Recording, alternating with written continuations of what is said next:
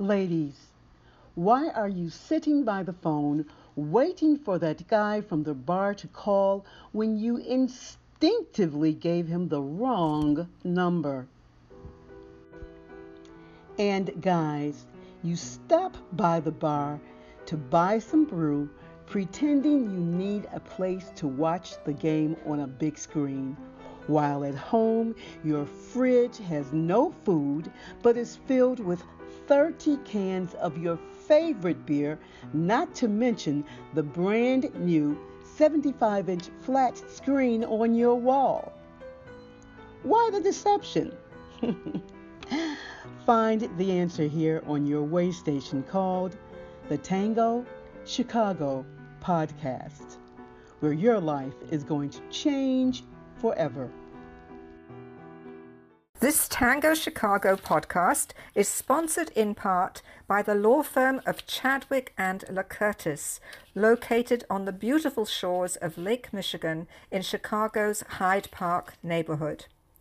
For the culturally curious, Hyde Park is the Chicago home of the finest U.S. American president, Barack Obama, of Chicago's finest mayor, Harold Washington, of Chicago's finest university, the University of Chicago, of Chicago's finest museum, the Museum of Science and Industry, as the finest law firm in Chicago, Chadwick and Curtis is pleased to serve you in these areas. Personal injury, medical malpractice, civil rights abuses, nursing home negligence, product liability, worker compensation, and wrongful death. You can reach us at 773 955 1088.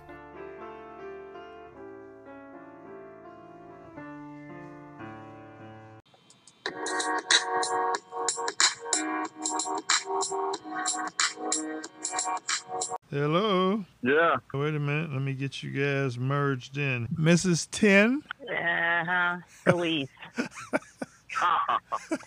Mrs. Ten and Mr. Ten. Okay. this is ex Mr. Ten.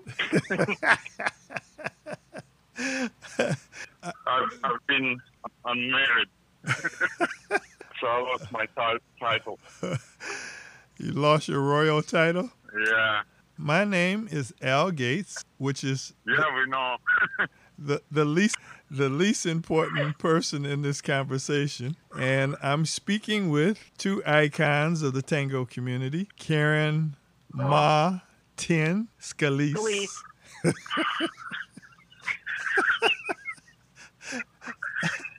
she already has three last names, so don't forget that. She's collecting them like a tango woman, isn't she? and Tim Ten. Timur Ten. Yeah. okay, Timur Ten. I have to give a disclaimer before I start. If you are a male and you have a woman in the room with you, now is a good uh-huh. time to make her leave out of the room.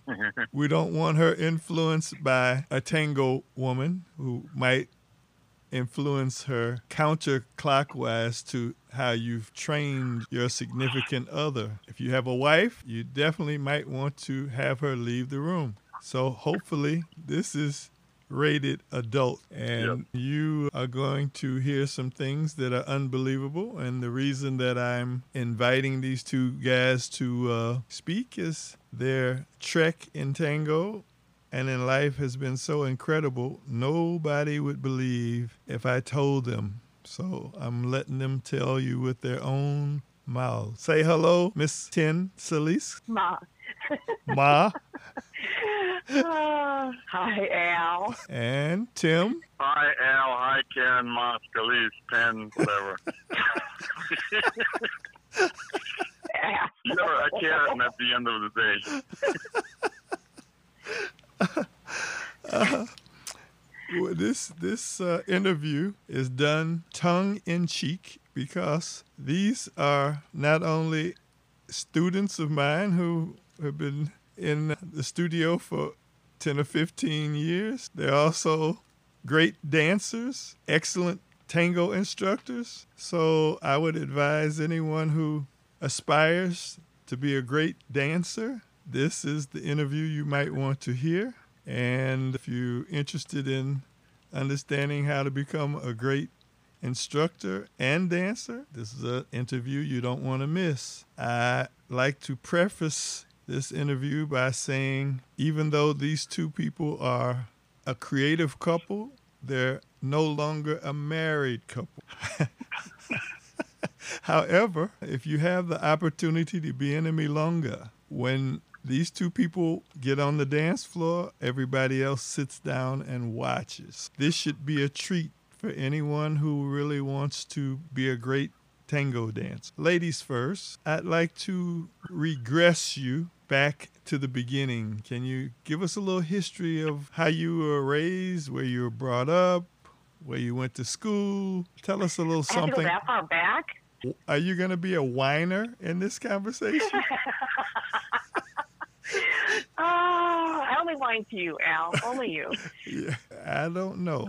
I'm Karen. I was born and raised on the south side of Chicago. I went to 12 years of Catholic schools, and then I went to UIC for my undergrad in health information management. My parents didn't think I was going to graduate, and I was a real tomboy. So wearing heels, getting dressed up, it wasn't really my thing. My parents wanted their firstborn to be a boy, and they treated me like a boy. I was always camping and fishing and spending time outdoors mainly, doing kind of tomboy kind of things. Went to college. My parents, I was never really a good student. My parents didn't think I was going to make it. As an incentive to graduating, they said that they would send me anywhere in the world. At that time, I was working several jobs. I was working at Lincoln Park Zoo. I was working at Loyola University, and I was working at Walden Books. And so I told my parents for my college trip, I wanted to go to the Amazon, the rainforest. and they didn't understand that, but they said, okay, you know, whatever you want to do.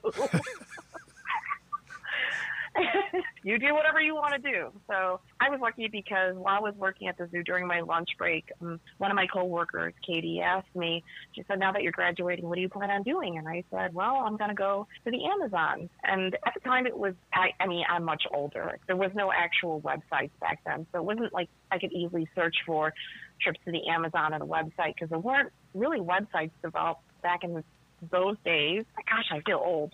But anyway, You are old. uh, I'm not. Shut up.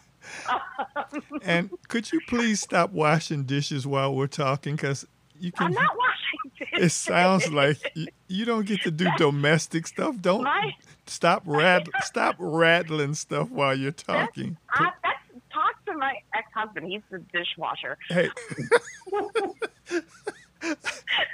Tim, are you washing dishes? Yeah. No, no, not anymore. Uh, yeah, not anymore.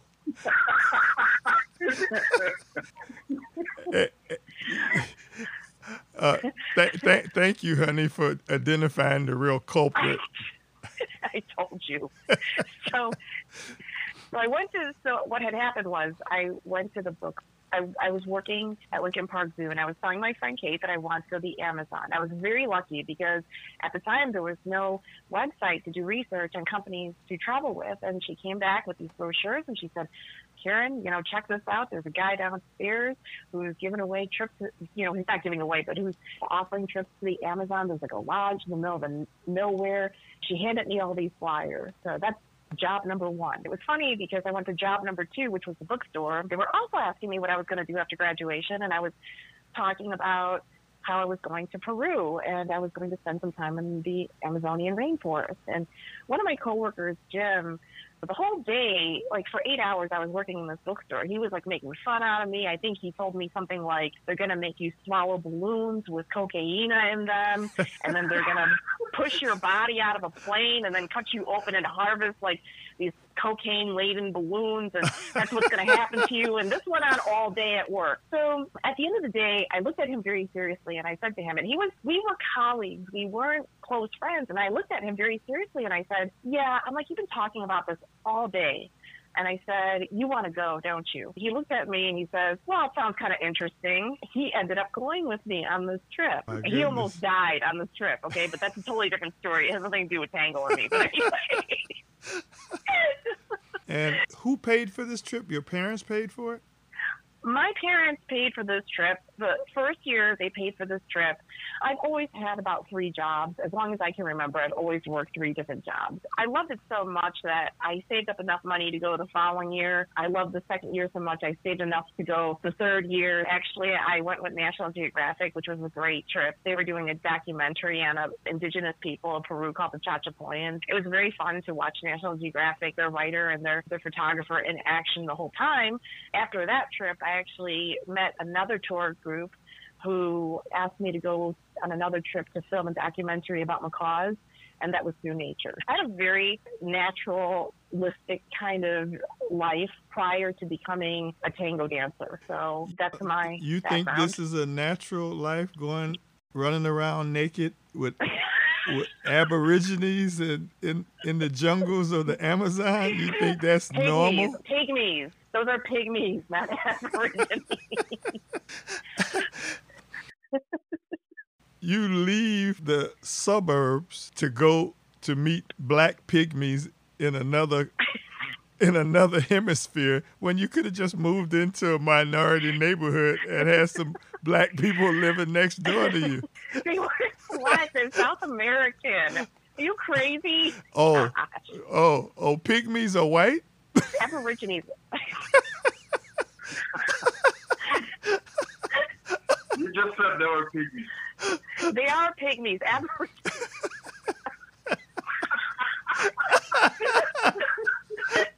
You just told girls to stop calling them over. Okay. Okay, so I'm about to get my house burned for this.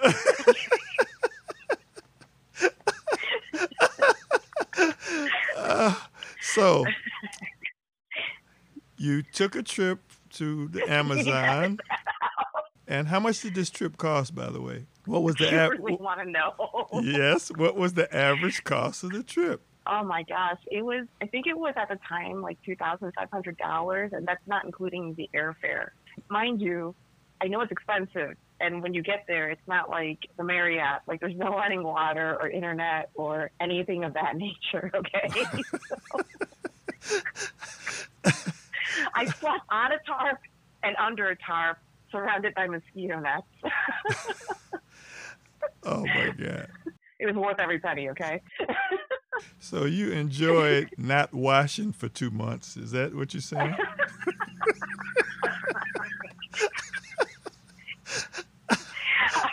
You better not tell my students any of this, okay? Because they don't need to know these details. That's too much information, Al. okay. All right. So you make your trek to the Amazon as a graduation gift. You come back. What did you do? Well, I started working at Northwestern Memorial Hospital. I was their supervisor on second uh, shift in their health information management department. Mm-hmm. What had happened was I was actually working in the industry that I went to school for. A friend of mine from school, um, her name is Isabella. She's from Poland, and she's a very good friend of mine who graduated with me. Told me, you know what, you don't want to work in a hospital. Forget about that. Like you need to go into the pharmaceutical industry and do clinical research. Uh, I quit my job. I was driving about 60 miles a day from Chicago to Bannockburn to to work for a company called Parexel. Mm-hmm. Uh, it was clinical research organization, so it was a trek. Okay, so every day I drove 60 miles to and from work. After about almost a year, Isabella's husband who was working for Motorola. He actually had was relocated to Berlin, Germany. Mm-hmm. He moved to Berlin, Germany. Isabella actually moved to Berlin, Germany with him and their son, and they worked. She worked for Parexel out in Germany. Okay, Mhm. so she got me a job there. I was working there. She left to work for the same company in Germany. After she left, six months after that, uh, they laid everybody off. They just closed down the whole department in Bannockburn. Is And that because you were doing a poor job? no, shut up. it was like they laid off a lot of people. It was like twenty something people in that department, so they laid everyone off. Mm-hmm. And I couldn't have been doing a bad job because what had happened next was I was invited to work in Germany in their Berlin offices. Mm-hmm. That's how I ended up moving to Berlin, Germany, and having a contract working as an expat in, at Parexel in Germany, which is where I was actually introduced to Argentine tango for the first time. Get out of here. Let's see. You go from pygmies to Germany. Okay. Right. Well, I, well I'm, I'm, I'm not saying anything. I'm just trying to let let let our listeners know how you really think. Uh, you know this. you you deal with a tango woman. This is what you get. so that's all. Hey, Oh. hey, I'm just saying. Okay, so you're in Germany, and how did you get introduced to tango in Germany? Okay, so this was really insane because at the time I was dancing salsa, lots of salsa. Mhm. Okay, so I was very much into salsa and I wanted to go out dancing salsa all the time. In my office in Germany, there's no privacy. Like there's no cubicles like they have in the United States. We were in a large room with a round table and all the computers. Um, I think there was like one, two, three, four, five. There were six people in my office that I shared it with, and we shared a very large round table, and all our computers were on the table, and we would just be staring at each other all day long. Like there was no privacy in this office. Okay. And you could smoke in the office. Okay, that was the other thing. Hmm. The funny thing about living in Germany is that they built a state of the art office that had a relaxation room, showers, workout rooms. Every bathroom stall had its own individual sink. We had a kitchen with a full stove on every floor. The Germans said they were given a poll and they said, We don't want air conditioning. It's very unhealthy to breathe in Freon. Well, it's like 90 degrees sometimes in Berlin. It's like there's no air conditioning, but everyone's smoking in my office. Okay. which was interesting. Yeah. So the thing is, is that there was another man who was hired the same day I was, who I was shared an office with, and his name was Tomas. And Tomas was a tango dancer. And Where- where was he from? He was from Berlin. So he was a German. He was German born. Yeah. Okay. I, I think he was in. Well, he was German born. I don't know if he was born in Berlin, but he he resided in Berlin. He was a natural, you know, German Mhm. born citizen. He was actually a surgeon. We worked together. At the time, I was a salsa dancer and he was a tango dancer, and you know we became really good friends. I didn't know that tango at the time. Mhm. He kept trying to teach me tango steps, and I kept trying to bring him to salsa lessons. Okay. And I think because we were friends, he put up with it. He was really not, I don't think, into salsa. He was just very much into tango. More into you than salsa. Is that right? I don't know. Well, probably, but I don't know.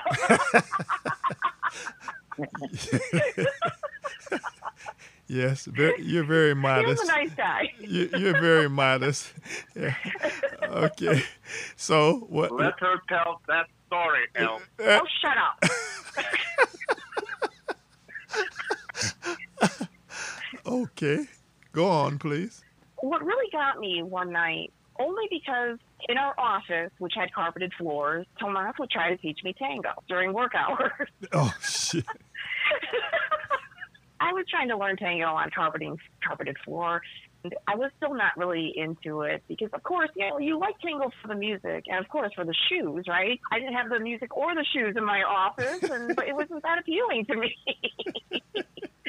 I said one night it was museum night in Berlin. Museum night is where you can buy a full pass ticket to go to all the museums in Berlin, and all the museums are open very late at night. You got a free pass to go in and out of any event you wanted to. Mm-hmm. We went to I cannot even remember the, the this what this was, but it looked like a giant airplane hangar, like an old airplane hangar.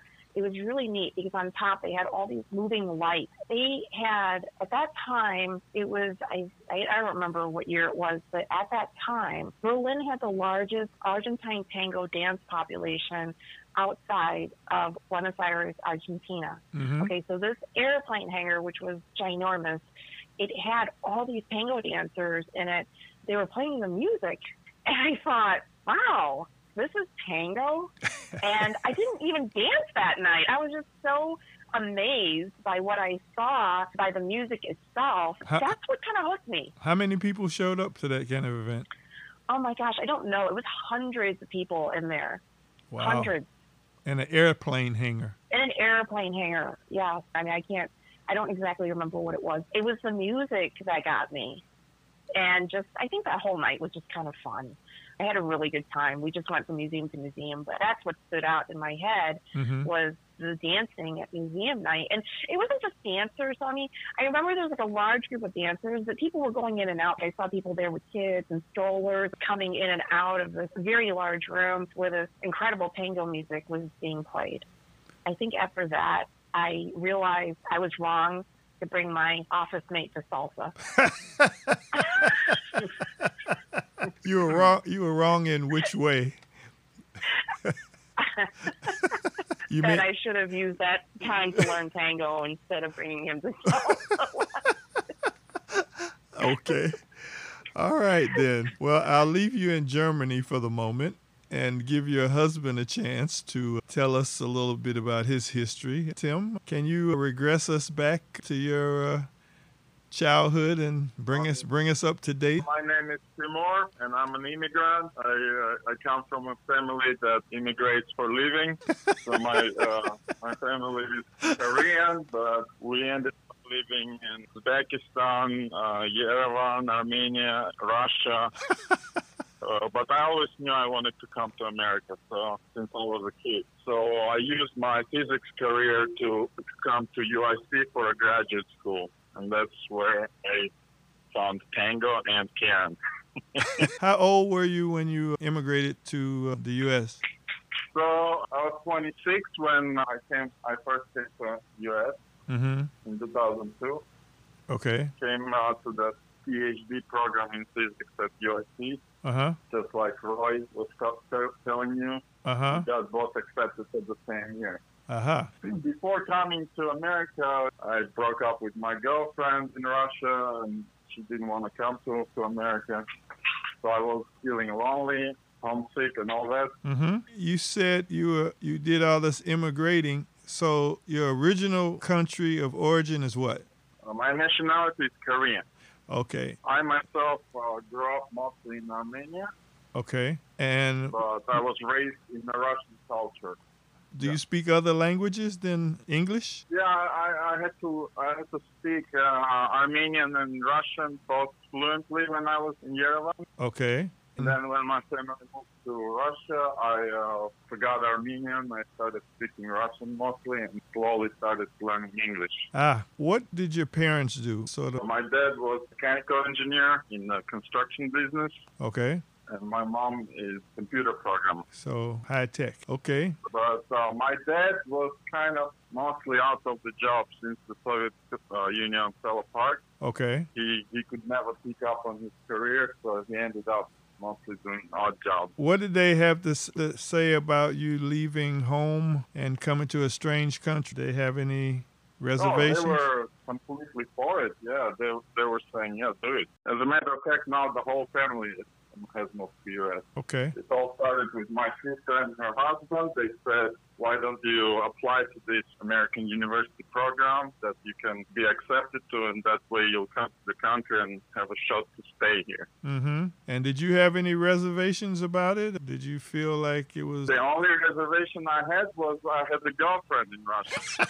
I made that decision to come here was automatically breaking up that relationship because she absolutely, for some reason, didn't want to. That's really strange because most of Russian Russians, when you tell them, "Hey, let's go to America," they will be like, "Oh yeah, yeah, yeah, let's go."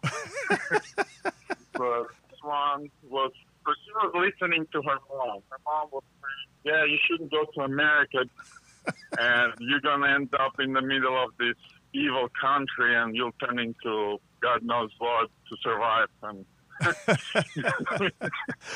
so she, her mom scared her off and said, "Forget about it. You're not going anywhere." okay? All right. So uh, it, it, you know, it's a long process to get accepted to American school. So I had two years. Yeah. I was doing it for two years, right? Right. And in the course of two years, she said, I, I cannot do that, what you're doing. So forget about it. Uh huh. Was she was she in physics also or no? No. She was working. I was in physics. I was also working and being in physics.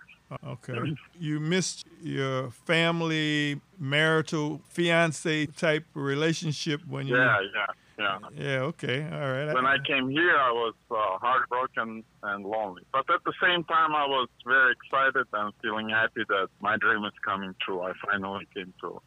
And how did the people treat you when you came here? Were they receptive? Were they were they mean yeah, yeah, mean to very you? good. Yeah. They were they were okay. No, mostly everybody was very good. Okay. And in, in Russia, being Asian was actually kind of not so good because Russia has very big racism problems. What do you mean? In what Uh, respect?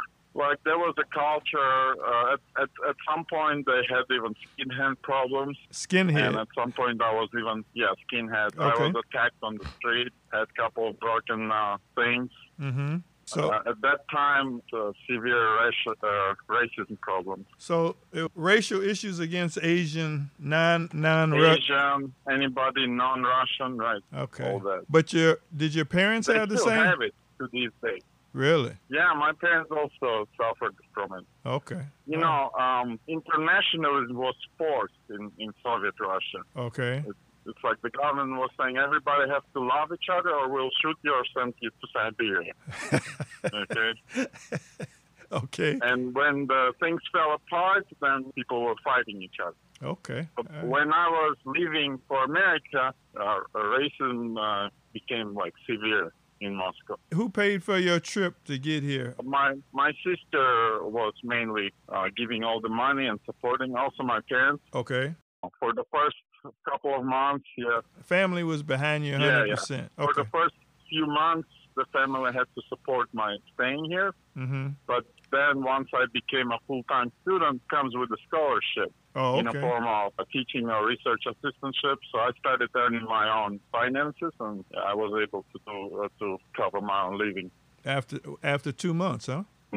Yeah, I mean, first two months you're nobody, and then in August you get enrolled, you become a full-time student. Huh. Uh, they give you an SSN, social security number, and uh, your first paycheck. That's when all of us international students we went and purchased cell phones uh, from the first paycheck. That's your right to passage in America. Get a cell phone, huh? Yeah, in America, if you don't have a cell phone, uh, Let me stop you there and get back to, to the wife. Wife, I left you in, I guess, in Germany enjoying airplane hangar. So progress me from the airplane hangar, please.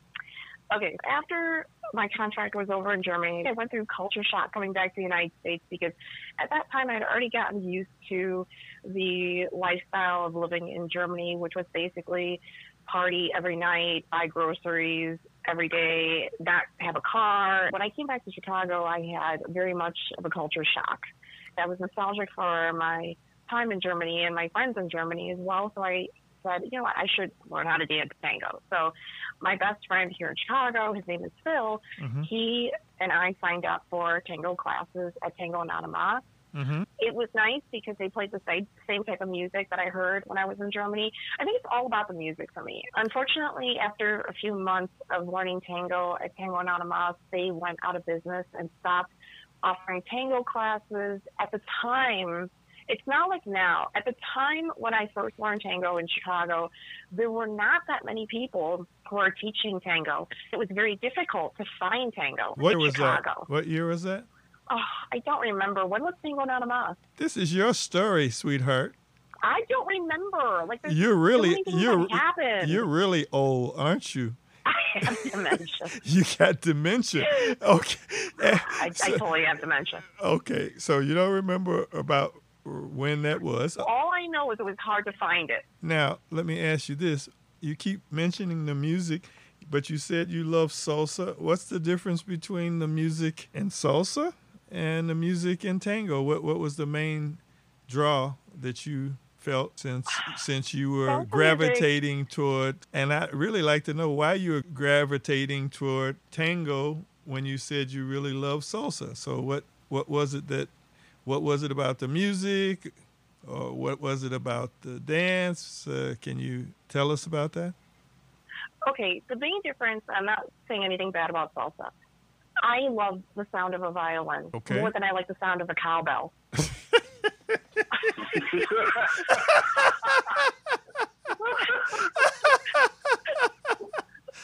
I thought you weren't going to say anything bad about salsa. I know. I, mean, I don't know. I'm gonna get my house burned down for this. Okay. yes, I think so. I think. Are you gonna edit this out? No, Oh. I'm not, I'm not Um, editing this out at all. This is you own it. Okay. What I find is that uh, as a person changes through life, because my 20s, I partied a lot. Mhm. And salsa is that type of dance that it's lively, the, the beat is the same, okay? Uh, it, throughout the entire song, it does not change. If you want to drink and dance salsa, you can drink and dance salsa and have a great time. I don't drink, okay? I, mean, I used to I would drink a little bit. I became allergic to alcohol when I turned 21, okay? I was cursed at 21, which means I was drinking before 21. I'm going to get arrested and my house is going to get burned down.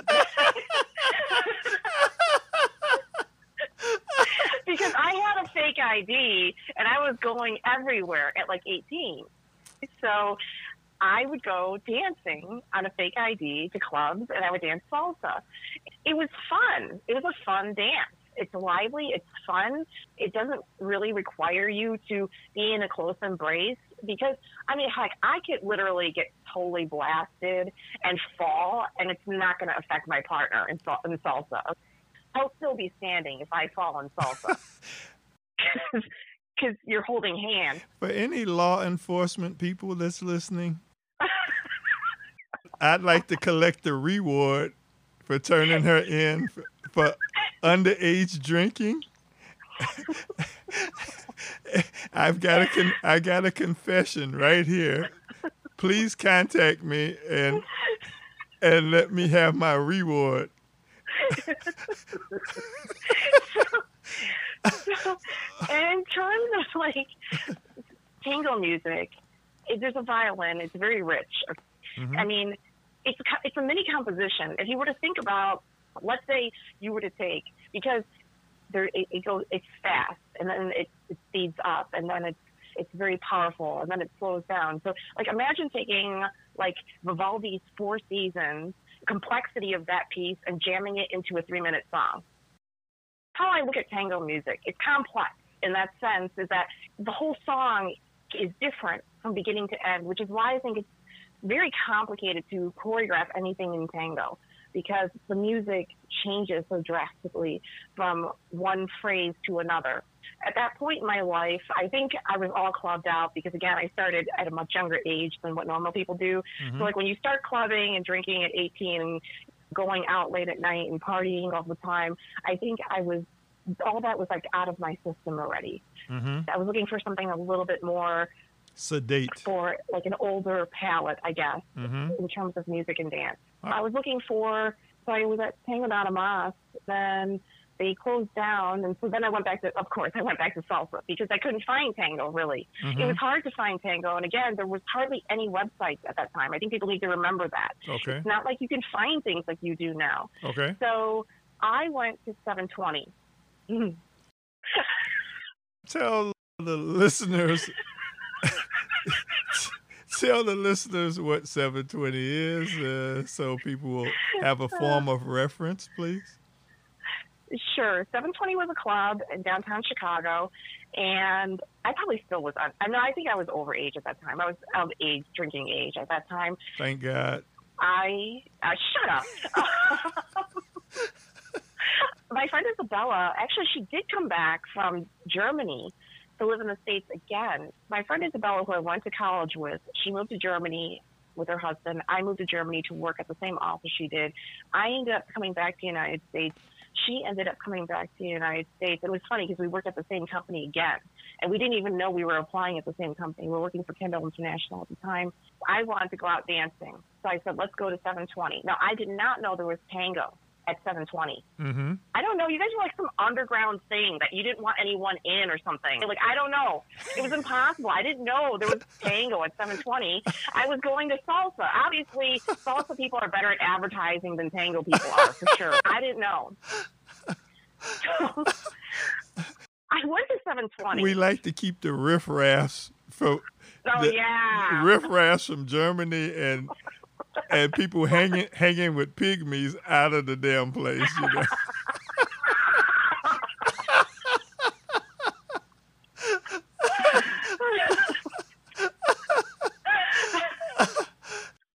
I think you're right. I think it is Aborigines, but anyway.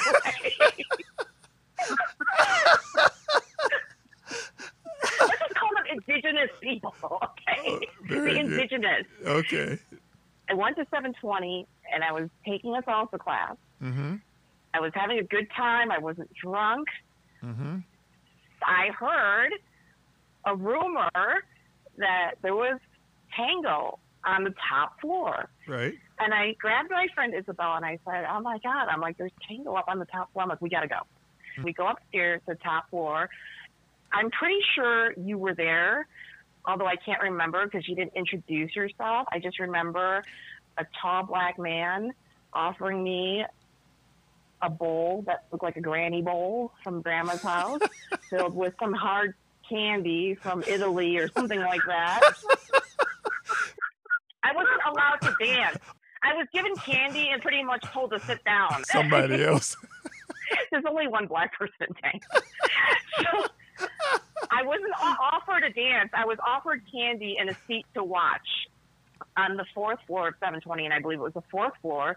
There was like another floor, like in the rafters. You had to like, and it was a small platform, if I recall, with like metal stairs going up to a very small platform. Somebody asked me if I wanted to learn it, and they said you need to go up those stairs and onto like this suspended floating platform in the seal in the friggin' ceiling, and I'm going to teach you tango. And this was Milton. I go up these stairs with this man, and he says, "I'm going to show you the tango basic eight. And he shows me this eight-step tango step. This is the embrace. So we got into an open embrace. Uh-huh. And he's like, okay, are you ready? And I said, yes. And I took one step, and he says, no.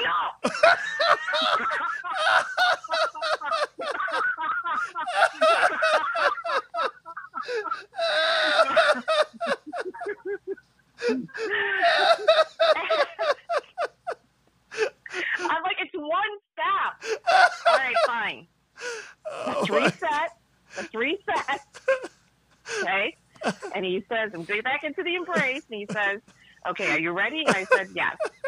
Okay. I take one step again. This is one step. And again, he says, no.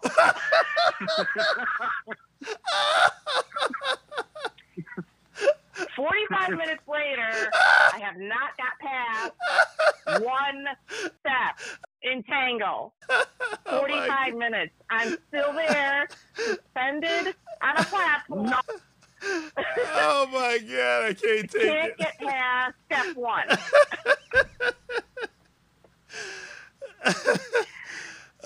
And I said, maybe I'm not mature enough for this dance. I need to go have a drink back down with the salsa people. Okay. I come off of this platform. What happened to Isabella?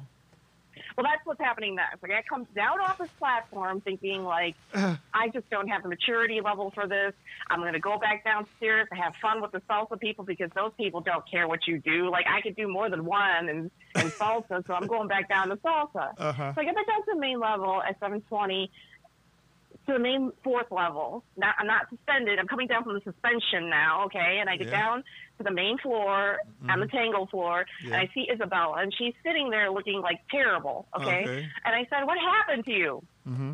She's like, "This guy who looks like a vampire named Sashu, you know, asked me to dance because I guess he's Polish and I'm Polish, and he thought we could dance together. And when he found out he couldn't dance, after like." In the middle of the song, he brought me back to my chair and he says, You sit. You know dance. You know dancer.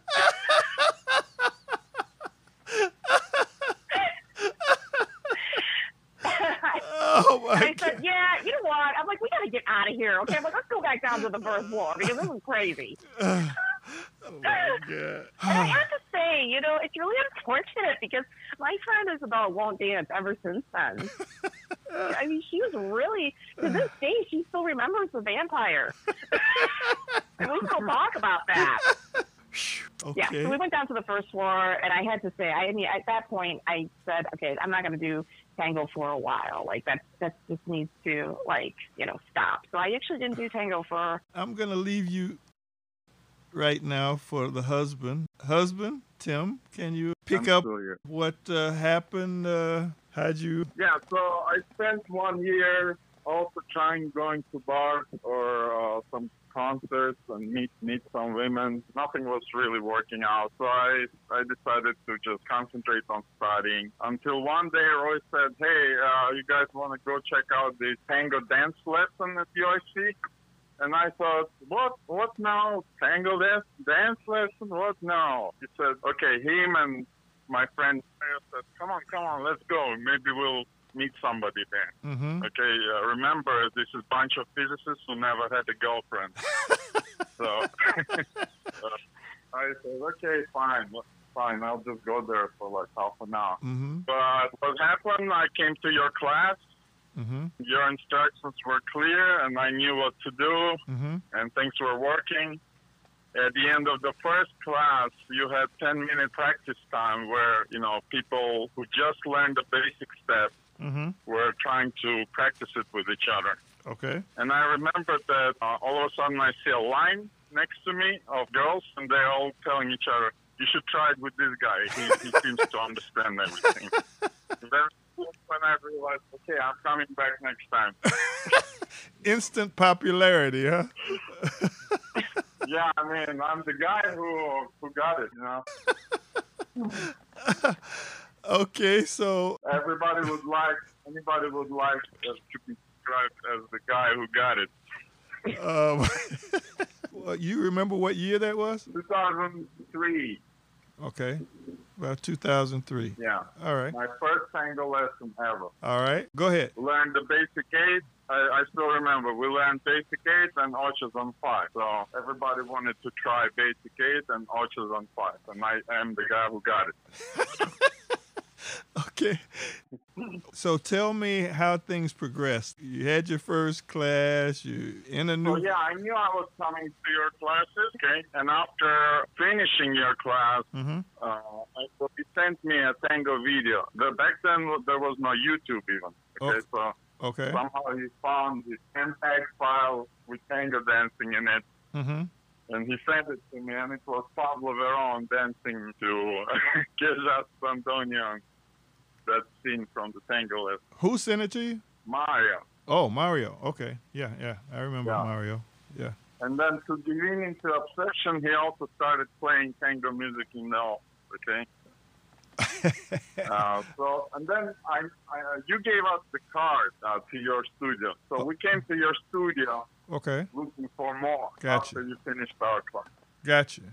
That's when I met. Oh, Yeah. that's where I also met Elizabeth Lindsay Wu. Mm-hmm. Okay, I realized that tango is like a big community in Chicago. Mm-hmm. Well, fairly big, and it's very. They like me because I st- I'm still the guy who got it. You know?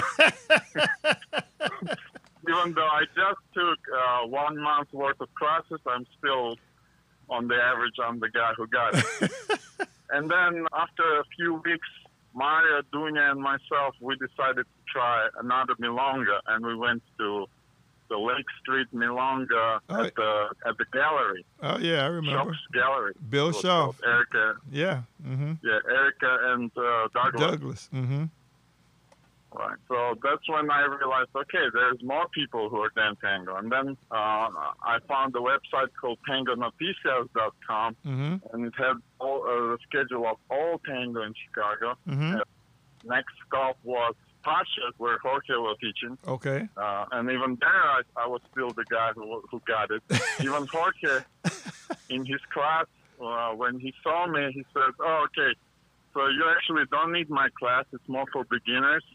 Uh, but I would appreciate if you stick around and uh, help my dancers to ex- to get some experience. Keep the ladies happy. Yeah, yeah, and yeah, uh, I was happy to oblige to keep the ladies happy. You were the guy. I was the guy who got it. Yeah. Okay. You are leaving 720 and never coming back to Tango again. So bring, bring, bring, bring progress us up to date so we can. Okay.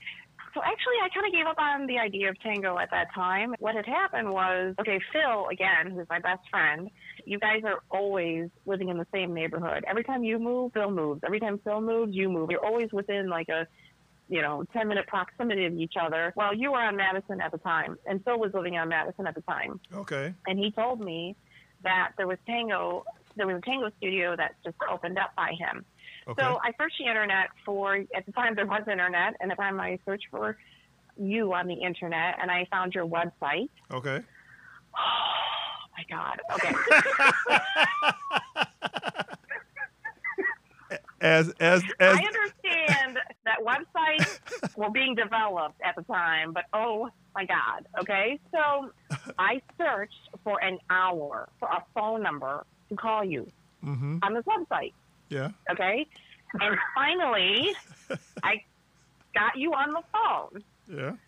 And I said, I told you, I mean, oh my gosh, it was like 50 questions I had to answer just to get a class with you. hmm I was going through some sort of vetting process. I swear the INS asked less questions than you did just to get into this class. Um, and I said to you, I said, Al, this website is supposed to give people information, and it took me an hour to find just your phone number. And you said to me, "Oh, well, that's an IQ test. If you can't find my phone number, you ain't bright enough to learn this dance." Okay.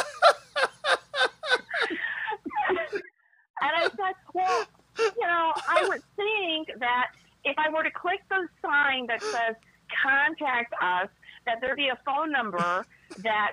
You know, I could call, but instead, when I click on contact us, all I get is a picture of outer space, and all I can see is Uranus. Still no phone number, by the way.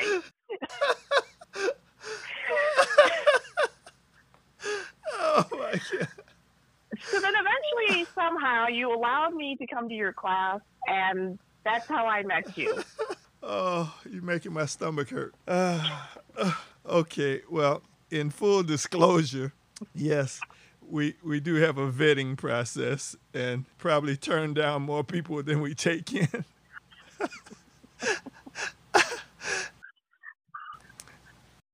Seemed that she was a little challenged because the the, the phone number was on a banner going across the front of the, the front of the web. no, I swear it was. my my legacy website is still is still up. The banner goes across, and the number is big as day. And phone number and happily ever after. So I figured I figured if she couldn't find the phone number, it was no sense in trying to teach her tango. she wasn't gonna make it. So yeah, she told the truth. She told the truth. That's exactly what happened. And and but what she didn't tell you is when you send the email and you're successful, yes, it says welcome to Uranus.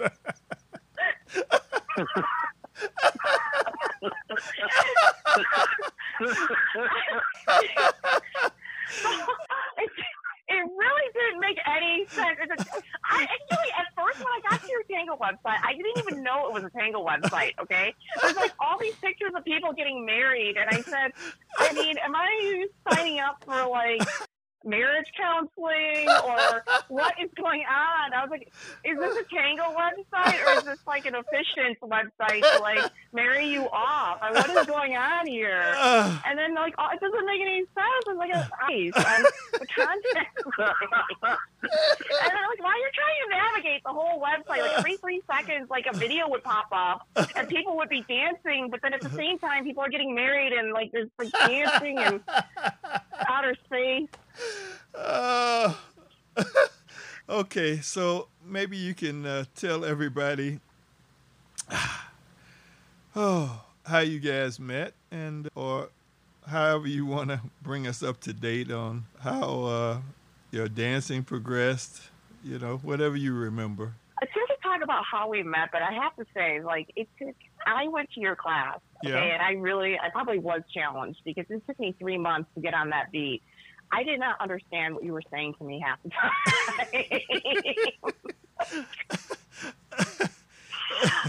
like you kept telling me I wasn't on the beat, and I really did not understand what exactly the beat was. It took me a very long time to get on the beat, on the tango beat. Okay, that happens. Yeah, I understand. Yeah, that nothing wrong with nothing's wrong with that. It takes sometimes it takes a while to.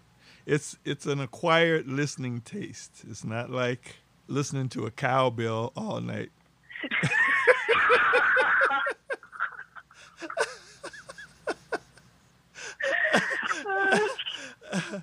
And since you, you took violin lessons, you know how difficult it is for, to learn the violin, and it's just as difficult to dance when there's a violin and piano and bandoneon involved. It's a little difficult. So it's not your standard rock and roll beat. So it it is difficult, and nobody progresses past go with me or Milton unless you get. get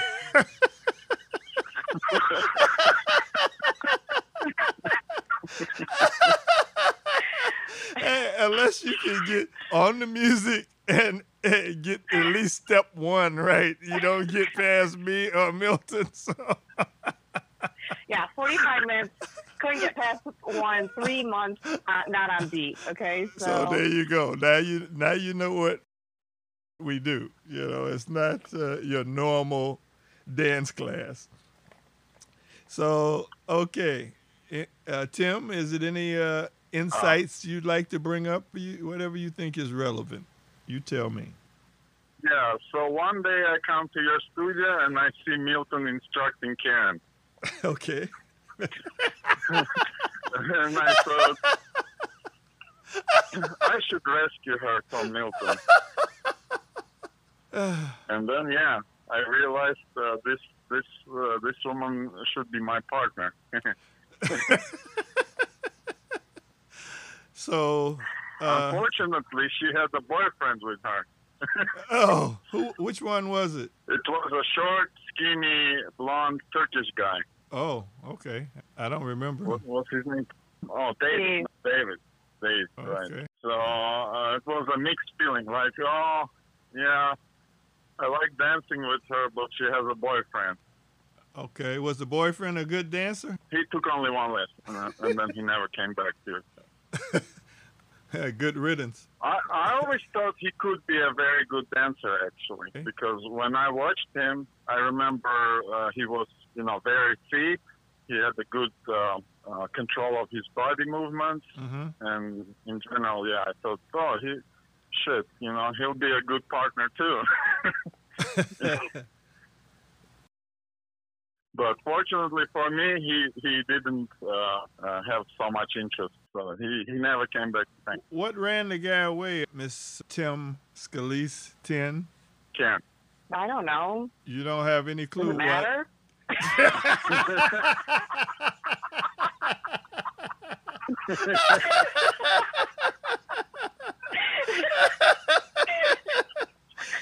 Uh, uh, ga- uh, to anybody who's listening to this, this is why your your girlfriend or your wife shouldn't be listening to this podcast.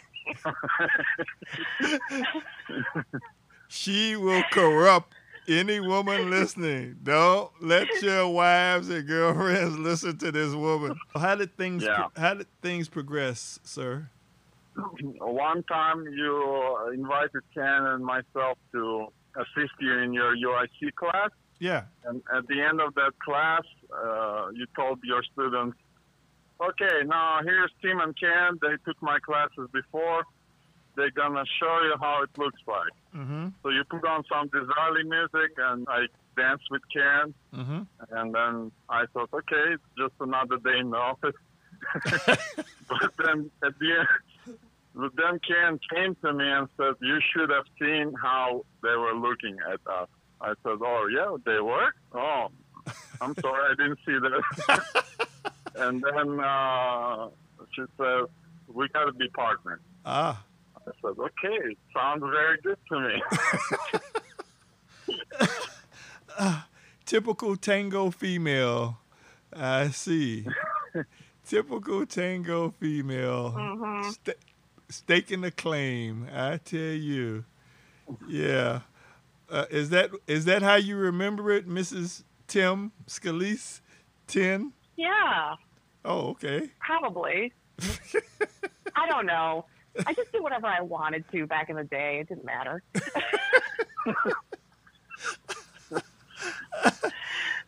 mean, I, I don't know. I'm kind of an opportunist. You know, if something works, I just go with it.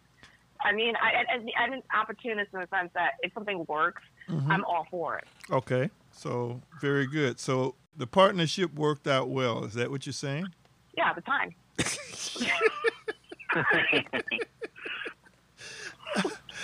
Okay. And uh, so how long did you guys dance together as partners? okay, maybe you remember that we were in your studio day and night since then. Yeah, I seem to recall that.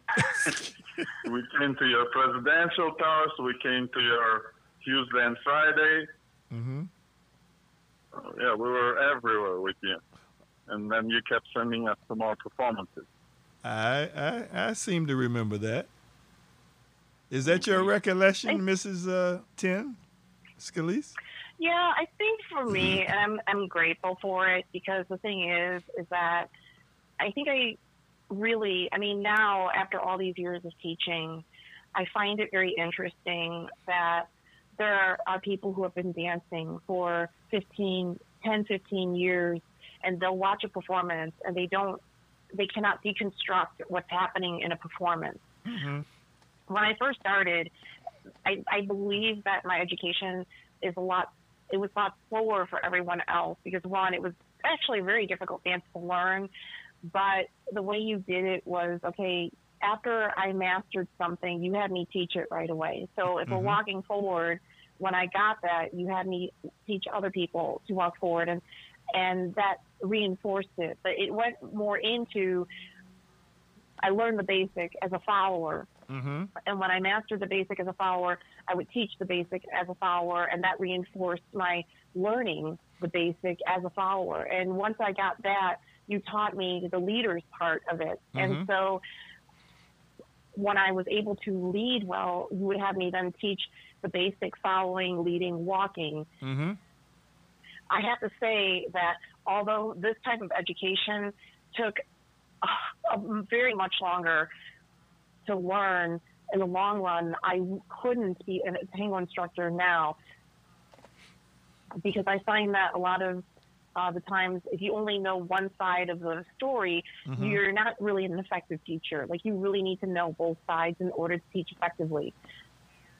Without that, Mm-hmm. it was like I was learning the element, learning how to, learning it myself, learning it how to teach it, learning the leader's part, learning how to teach it, and I was learning how to teach at the same time. Mm-hmm. So there was a lot going on in terms of my tango education that if I didn't have that, I wouldn't be a teacher now. So, are you saying that you willingly drank the Kool Aid and you didn't resist? No. You, Oh God, no! I hated leading. I hated leading with a passion. I hated it. Oh my God, I hated it so much. Thank you. You know, and it's so yeah. Okay, sh- okay, whatever. Okay, so but you know, I'll tell you this. I worked in clinical research in clinical data management for a very long time, and I have to say that I had an insane fear and anxiety of making uh, public presentations. Mm-hmm. And I believe at that time I was transitioning from, I was working the same job over and over and over again, and I wasn't getting promoted because I did not like making public, I didn't like speaking in public. Yeah. And so what happened was the more I started teaching, the more I got used to speaking uh, to large groups of people. And, and, and in fact, it helped my clinical research career because after I started gaining that level of being comfortable with speaking in public, I got a promotion and you know, it was nice. I was a very kind of glamorous lifestyle. I would travel all over the world. My company would send me everywhere. I made presentations to room full doctors and nurses and you know, and it was funny because sometimes I would, you know, I would be in Prague or I would be in Peru, and after the presentation, it was easy to speak to people, and I would take them out dancing sometimes after our meetings, So and that was fun because anywhere you travel to, you can you can dance tango, you can find a milonga anywhere. So I have to say that it helped boost my um, public speaking confidence. tango did you mean? Tango helped my helped me on my career path outside of tango. Oh. I got you. Okay. And Tim, uh, did you have to do any following? Maybe. Uh, What, follow? Oh, what? Yeah. well, you your class, you mean? yeah, you're a leader, but did you have to learn to follow? Or? Well, I should say that you did not make me uh, do a lot of following, as I remember, because I don't know why, but at that time you left me alone. Like, you didn't uh, enforce following on me. Okay. But then at some point, you made Karen lead me. Mm-hmm. And we were actually going through some crisis in our dancing partnership at that time. What do you mean a crisis? What kind of crisis? I was a very forceful leader, and I wanted my follower to follow everything I led to the to the little detail, uh huh. While completely ignoring her comments on what I need to teach. Because I was thinking about myself that you know I'm not doing anything wrong. Mm-hmm. Sounds like a man to me. Yeah, so I thought that I'm leading everything right, and it's my birth given right to lead everything in the dance. Every microsecond of the tango track is controlled by me. I should know exactly what's going on. Control freak. Until uh, I I followed first time, I think I followed Ken. Okay, you made me follow Vlad because he was a good leader. Mm-hmm. Then uh, Sasha was leading me, and then Karen led me. And that's actually where I realized actually I enjoy following because uh, I could, yeah, I could uh, sense all that hesitation, all the struggle, and at the same time understand uh, what makes the follower's job difficult. Okay, and then I realized, yeah, I was an asshole. hmm when when I when I would when I would lead an off balance step and then immediately demand full balance. Uh huh. Did you want to add something to that, uh, Mrs. Uh, Tin Scalise? Well, that's the thing. Mm-hmm. Is that if you teach a woman how to lead, they ain't putting up with anyone's shit. Okay. I mean, like I have more information now. Okay, both on both sides of the coin. Mhm. So many times I told this story before that I went to another class. Mhm. Okay, at that point I was leading already, Mm-hmm. and it breaks me. I was in a class, and it was not your class; it was another class. We were shown a series of steps Yeah. Mm-hmm. At that time I was leading and I was watching this man torment this woman and he was telling her, You're doing this wrong, why can't you stay on balance? You Mhm. can't do anything right, your Mhm. footwork is wrong and you can't follow me. But at the same time, being a leader myself at that time, I was able to look at the situation. The girl was practically crying, okay? Mm-hmm. And for me, I was thinking to myself, well, you know what? If she knew how to lead, she would know that he's not leading it properly, that she Mhm. was actually right and he was wrong. Mhm. But he put all this self doubt into this girl's head. If she knew how to lead, she wouldn't be crying that day. I knew that. In a lot of ways, leading is very empowering. It's not easy. From an empathetic standpoint, you know, for women, and I'll say this for the women who complain about their men leading, you don't know what it's like until you walk in those shoes either. Leading is very complicated. You have to be able to control yourself and your balance. Mm-hmm. You have to help your, you know, I mean, you don't always have good followers either. You have to help the follower maintain her balance if she's not balanced. You have to know the music, plot out your steps before they even happen. So you're it's like a chess game. You have to have you know four steps already in your head that you know you want to initiate. Mm-hmm. You have to navigate a crowded dance floor, and you have to mark the steps so your follower knows what you're leading. So essentially, I do believe that if both sides learn both roles, overall, it Mhm. would be a lesson in empathy where we're not so hard on our partners. Mm-hmm. No one has an easy job in this dance. Mm-hmm. This dance is hard. This is part two of episode four. As you can probably tell, our classes and teachers at Tango Chicago are not for the timid or faint of heart. We don't train women to be passive crash test dummies, to just shut up and follow. And we certainly don't train our great leaders to be mindless, self absorbed bullies. This interview ran more than five and a half hours. I guess after 15 years, they both had a lot to say. However, we distilled their stories to about two and a half hours. So, after a word from our sponsor, we will continue with part two of episode four. And just when you thought you heard it all, another husband appears. Join us on the other side to see if the Tango Queen Bee keeps both men or kills them. See you on the other side.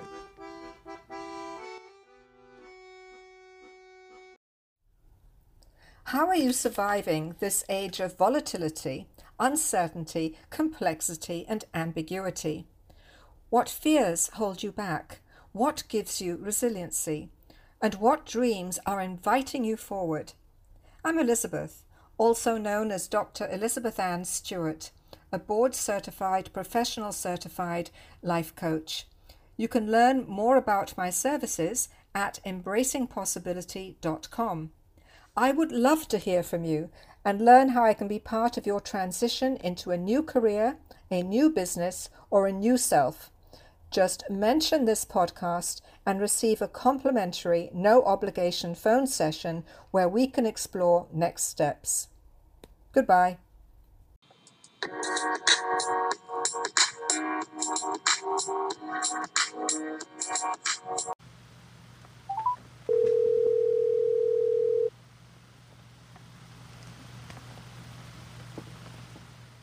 Hello, Algae. Tim, so you discovered that you were an asshole. and uh, Right. and and that your dance partner was was right all the time and you were being a bully. So I tried to make some adjustments in the way how I dance, and you know, I think at that time our repertoire in in terms of like dancing and the stuff that we were performing was growing. Mm-hmm. So I think we were we were in a pretty good shape at that time because you made me follow, you were teaching Ken how to lead, and we were both having good balance, and we were even though with a lot of fights, we would still come up with some kind of middle point where I wouldn't be such an asshole, Mhm. and then give her some time to embellish and uh, to showcase her. Aha. Uh, that's a hell of a lesson to learn for sure. You guys danced how long together? How So long? we met in 2003. Mhm. Okay, we became officially a couple in 2005, I think. Okay. By 2007, we also got married, and that actually put a lot of stress on our relationship because now we were into each other's face, and all that tango criticism would pop up in our domestic fights now, which is not a good idea. you didn't take out the garbage. You're, you're not leading on beat. You're not leading volcados. I hate volcados. Don't tell me what to do. So so there Take was out the garbage. so there was an overlap into your personal life and your tango life. Is that what you're saying? Yeah. Uh, I mean, in general, I had a lot of crisis in my life. I realized I was in the wrong research group. While changing from one group to another, I made a mistake in that too. So I jumped from one bad group to another bad group. Okay, so Ken and I were well, kind of engaged. Uh, we will never, we never were officially engaged uh, because you know I was always. First of all, I don't, I wasn't familiar with American. If you are in the relationship, it's a man's role to you know initiate things, such Mhm. as let's get engaged, let's get married. Mm-hmm. So I was always playing number two. I was always following Mm-hmm. the events. I was like, okay, uh, shit's hitting fan. I'm about to go to Russia. What are we gonna do? Mm-hmm. And then Ken said, well, I'll marry you so that you'll stay. Hmm. And uh, I was hesitating there. Okay, I was thinking, oh, is that the right thing to do? No, I should. Of course, my feelings were hurt, hurt in the process. Mhm. So at the end of the day, I realized I was being a, also on top of being asshole. I was realizing I'm being an idiot. Mm-hmm. Mm-hmm. So when I realized that, I said, okay, sorry about all this. Um, I'm not thinking straight. So yeah, let's get married. And that's how we got married. So, Miss Ten Scalise, what did you want to uh, make any corrections? well, I was coming out of Germany, and I was. It was kind of like jumping out of a frying pan into a fire, so to speak, because I had just gotten out. Yes, I know I was dating David, and I know I was dating other people in, between after David, but at the same time, I don't. I think my heart was still in Berlin. Mm-hmm. Okay, part of me was still in Berlin. Mhm. Um, I was dating. While I was in Berlin, I was dating Christopher Mm-hmm. When I left Berlin, technically Christopher and I didn't really break up, and I never really had that in a relationship where it was open ended. Usually, uh, I broke up with somebody and like it was over, right? Yeah. but like there was no closure to that relationship. Yeah. There was no closure to that relationship. Okay. At the time, I didn't feel like moving back to Berlin. He wanted to come to the States, but he was actually studying to be a doctor, uh, a cardiologist in Berlin. And I said, you know what, I can't have you come here. I'm like, you're to have to pay for med school. What if it doesn't work out between us? I was still very young at the time. And so we agreed to kind of just live and see what happened, but we weren't together anymore. It's strange when you have that kind of scenario. I don't like doors that aren't fully shut. Weird to me to have this non ended relationship Mm-hmm. and I have to say that was the most painful thing I ever had to go through. Is that for no apparent reason we had to break up uh, just because of distance, not because we couldn't stand each other anymore. I was still very much into him. Mm-hmm. The thing is, I think it took about three years to get over that relationship. Him and I were together. I was faced with the same situation. Here it was again, the same situation where it's like an open-ended breakup, Yeah. all right, for no reason other than there's going to be distance between us. Right. Right. And I said, I, you know, I don't want to go through that again. It was like way too painful. In life, I realized that I'd rather give it a shot Mhm. and see what happens Mhm. than look back on my life and have the regret of not knowing mm-hmm. what could have happened. Right. Okay, I wasn't going to allow that to happen again. So that's why I said, whatever. We were dating already. I did not want to go through again what I went through after coming back home from Germany again with Tim. Mm-hmm. So you guys are, are married, and how did the marriage go? Oh my God. Well, you can't complain about first year. I think first year was fine. You know what? I don't even remember a lot. Yeah. Sorry. I mean, You don't remember who was- you were married to? I don't remember who. I don't remember anymore. I don't remember who I'm married to now. I Uh, can no. I can help you remembering. First of all, do you remember the amount of money that we earned from the wedding? Was it small or big? Did we earn anything? Do you remember any of that? I mean, I don't think we earned that much from the wedding. Your parents gave us a substantial amount of money, but at the same no, time, no, no. Look, I remember this. We had money in our bank account and we had lots of gifts. Okay, so I remember first year we were just spending all that money. We were partying nonstop. We were going on the trips, Vegas. We bought that three thousand dollar couch. How much money are we talking about? About twenty grand from her family and a little bit, yeah, Twenty grand? and my family. no, yeah, we did not have twenty grand. Ken, it was twenty thousand dollars combined between the gift, checks, and like the money that we got in from our parents. Get out of here. First year, Al was nice. Was there was plenty of money, a lot of projects, a lot of spending, a lot of partying. Miss Tin Ma Scalise embezzled money from the marriage and you don't remember how much it was? I did not embezzle money from the marriage, okay? Because first of all, I was working. Yeah. I was working, and you're talking to somebody who actually, through most of her life, has had at least two jobs. Yeah. Okay, so the thing is, is that you know what? Ten thousand dollars isn't that much. He said twenty thousand dollars. He said twenty thousand dollars. Yeah, but the ten thousand from his parents, we never touched it. We didn't go through that money. Ten thousand dollars is not a lot of money. After a year, I mean, you think about mortgage, it's close to two thousand dollars a month with all the bills and everything else. Mm-hmm. That's really not a lot of money. Okay. So what Tim thought was a lot of money was just pocket change for you. A little extra money, yeah. Uh huh. Okay. Ten thousand dollars is not a lot of money. But it was it was good for us to have a very nice lifestyle. Okay, let me put it that way. For the first year. For the first year, yeah. So, I mean, we were going on the trips. well, where did you go? You know, we went to San Diego. We went to Las Vegas. Where else did we go? And you know, everywhere we went, of course, we danced tango and all that. That's how I remember those places. Did she take you to the Amazon? No, I wouldn't go to Amazon. Okay.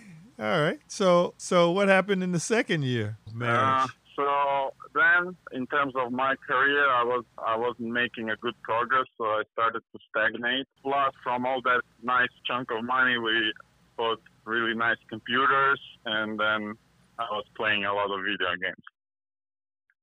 So I turned into that husband who's sitting at home playing video games. Mm. So that wasn't good. So sounds like there was a little problem there. Miss Tin Scalise, was it a problem? Yeah, it was a problem.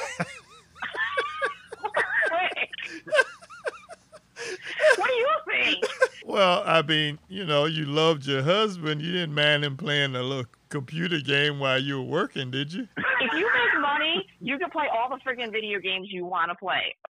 But that was the thing, is that there was no money coming in, or there's a very, I mean, the, the disparity between his paycheck and mine was insane. Mm-hmm. I was not going to allow this to continue. Okay. Did you explain that to the hubby? Did I have to explain that to a husband? Does that need explanation? Yeah, but of course I did explain that to him. In other words, this wasn't about infidelity, another woman, uh, staying out late at night with drinking and with the boys. This is all about finance. Is that right?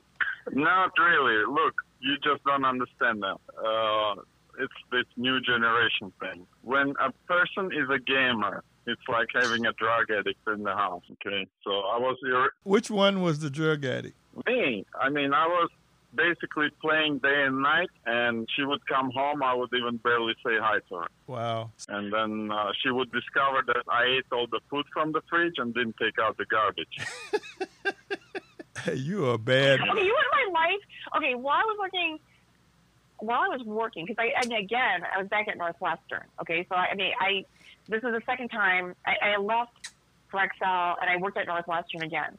But at the same time, this was my life. Okay, I worked at Northwestern as a supervisor from nine until six. I got home at six. That means I had to get dressed and go get ready and be at Tango by seven thirty. Mhm. Then we would dance from seven thirty until three o'clock in the morning, and then we. This was like my life for many years. Yeah. I mean, it's actually not easy. And then trying to manage the house. So between working a job and then going to tango at night and teaching tango at Understood. One question. Did you ever play any computer games? yeah, I play games. Everyone plays games on their phone and on their computer. So so it wasn't just your husband, right? honey, I'm bringing home the bacon and teaching tango. And somehow I can find some space to play a game, okay? So the thing is, is that the idea is to prioritize your life in a, in such a way that it's beneficial to you. Mhm. And the thing is, is that I mean, whether people want to believe it or not, money is a necessity. Okay. All right. I understand. You understand too, right, Tim? Yeah, yeah. Oh, okay. All right. So no no no discrepancy in in in what happened, right? No, look, uh, I, I had time to cool down and look at everything what happened and realize what I've done wrong. Mm-hmm. Uh, well, but what happened happened, right? We didn't invent the time machine to go back, so I uh, understand. I just have to understand what I did wrong and then uh, work on it. All right. That that's the mark of a great tango man. You admit when you're wrong and move on, right? Well, sometimes you can lose good things in the, in the process.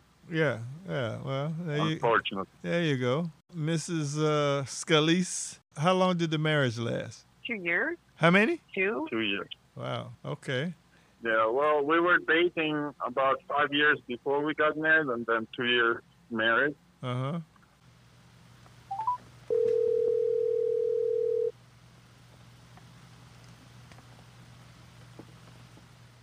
Hello, Algates.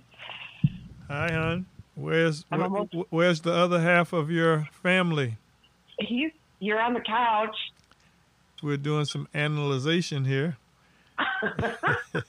Uh, oh, I thought I was going to tell you all my problems because I'm all my problem. Oh well, stay on the couch. That's good. You're in the right position. We we want to hear them. hey, hey, listen. If you're married to a tango woman, you got problems. no doubt about it. We we all say a prayer for you at the end of the night. Believe me. That's what I need. Uh, Bob, he knew the rules. he knew the rules. I knew the, I knew the rules going in. well, okay then. You can't complain now, can you? right. Uh, so I'd like to tell my audience that I'm speaking with Bob and Karen Scalise. Oh, you got the name right. Everybody knows about the wife. She she did a tell-all, and uh, and the police are looking for her for underage drinking. And and there may, may be some pygmies that's missing some artifacts. Uh, she may not be in America long. They're gonna send send some people to confiscate the artifacts. So I'd like to hear your history so we can see how these dynamics all merge together. One, can you give us a little story about your background, where you went to school, how you were raised, what you do for a living, anything you care to share? Yeah. Then yeah. Then I went to DePaul. Was it diverse? What? How did you find DePaul? I thought DePaul was pretty diverse, but you know, my ride, my bus rides to and from school, you know, had a lot of diversity in it. Oh, that's a weird thing to say, but all right. So, so, so you had you had to pass through the hood, then, huh? How did you find IT? It was great because you got to deal with code and not people. okay. I, I found that I was able to use some type, a little bit of my creativity because to me, when you code applications, you're creating something. Yeah. Okay. So you got this management job. You're taking a lateral move. Yeah, so actually, not not lateral. It, it was a step backwards. So less Uh, less money, or just less authority, less what? Less authority and less. Is it a pay cut too, or no? No, the, we came to an agreement that salary wouldn't change, but I, I don't get the bonuses anymore. So that's what we call white privilege. You take a step backwards and you still get the same pay. That wouldn't happen in the black world. Hey, I take a step backwards and they open the door, I'm falling out the door. They say, "Oh yeah, well, we don't Ow. we don't need you in that position anymore." Al, yes. Bob came home last week. Yeah. He went from being the chief technical officer of his company Yeah. to vice president, and he was asking why people did not congratulate him on his demotion. And I'm like, you got a demotion, not a promotion. So now I need to know some details about you and the wife. How'd you meet the wife? And do we need to call the FBI to help get you out of the house safely? I mean, you just tap on the phone if she's threatening your life, and we'll get you out. We'll try to get you extricated safely. So No, I, I think she's just trying to. I, I'm not that worried. Um, it, it is it is my house. So if she's on good behavior, if she doesn't behave right, she she might be extricated. Is that it? or, or she can leave, you know. no, no, but how we met, how, we met, I was going through a divorce. We, we actually were working at the same company, at the same firm, firm called Astellas. And then when we found out that, I found out that she went to the same grammar school as me, I became very intrigued. Oh yeah. Blah, boo. And then the next thing you know, I'm dancing tango with her ex-husband. And I, So, I never, I never danced with a guy before, so that was well, that that's sort of that's sort of required in our studio. hey, hey, you got to dance with everybody. well. Truth be known, I danced with Vlad too. So Well, well, things considered, if you can stay in the same room and have a pleasant interaction with an ex-husband, I think you came out pretty well, don't you think so? Well, I, I think she knows which was the better of the two. So you were a part of the better deal than the original, is what you're saying. Yeah, I mean, I take the garbage out, so at least I get that. I got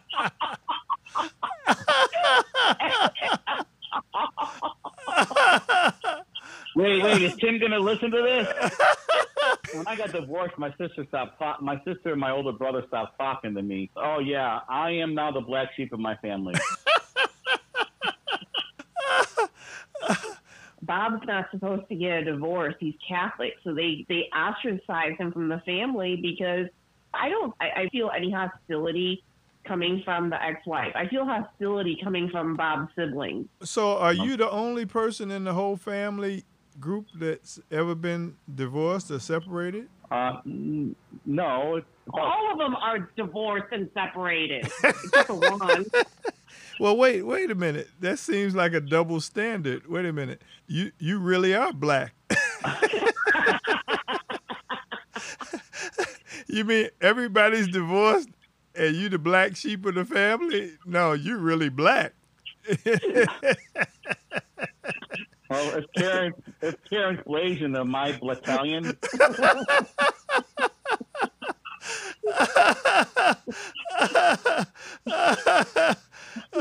has has your wife remarried? uh, not according to my paycheck, no.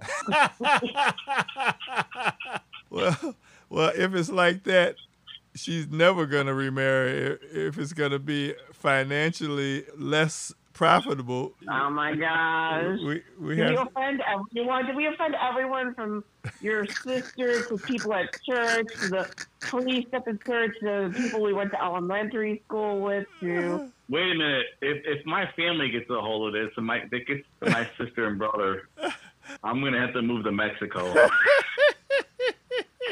I don't know. If you want to make your interview very long, the story didn't end there, right?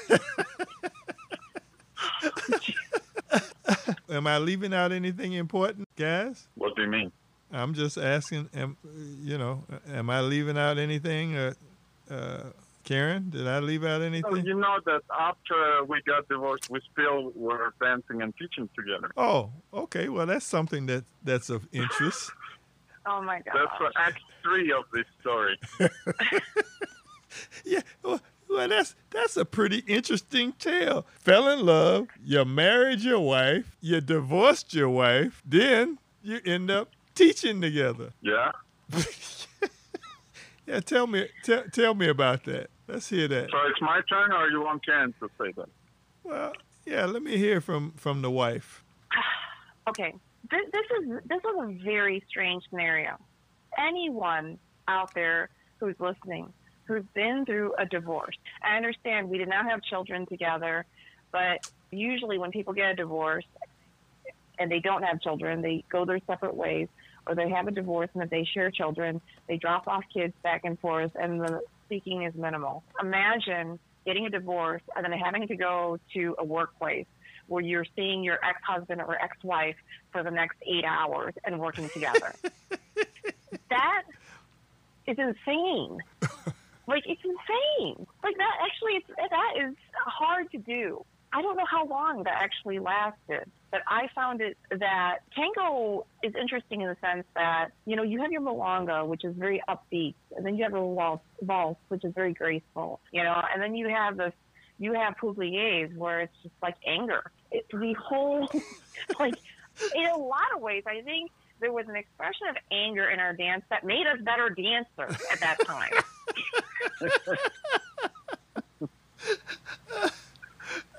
Because it literally looked like a fight on the dance floor.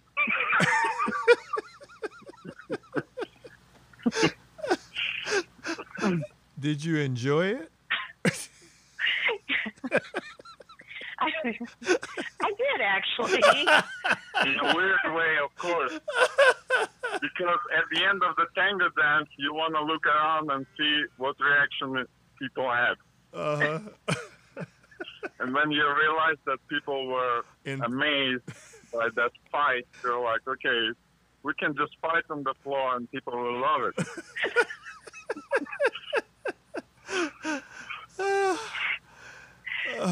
I find that the mo- the things that motivate me in life, that gets me off my butt to actually do something, motivation comes to me in the form of anger. Okay, that's usually what gets me moving in some sort of direction. Is anger is a huge motivating factor for me. You know, why do why do people want to change the world? It's because they're angry about something, or why do people, you know, do what they? I mean, I don't know. Maybe some people want to change the world because they want to make it. I, I have no idea. All I know is that anger is definitely a motivating factor for me. So, okay, so you're divorced, dancing with anger and passion. How did you end up doing business and getting in business together? Well, I mean, I think at that time, I I really broke away from the studio because there did get to a point. The anger actually did move me out of the studio eventually because I think a lot of times when people get a divorce, they might think their anger anger is directed towards their partner.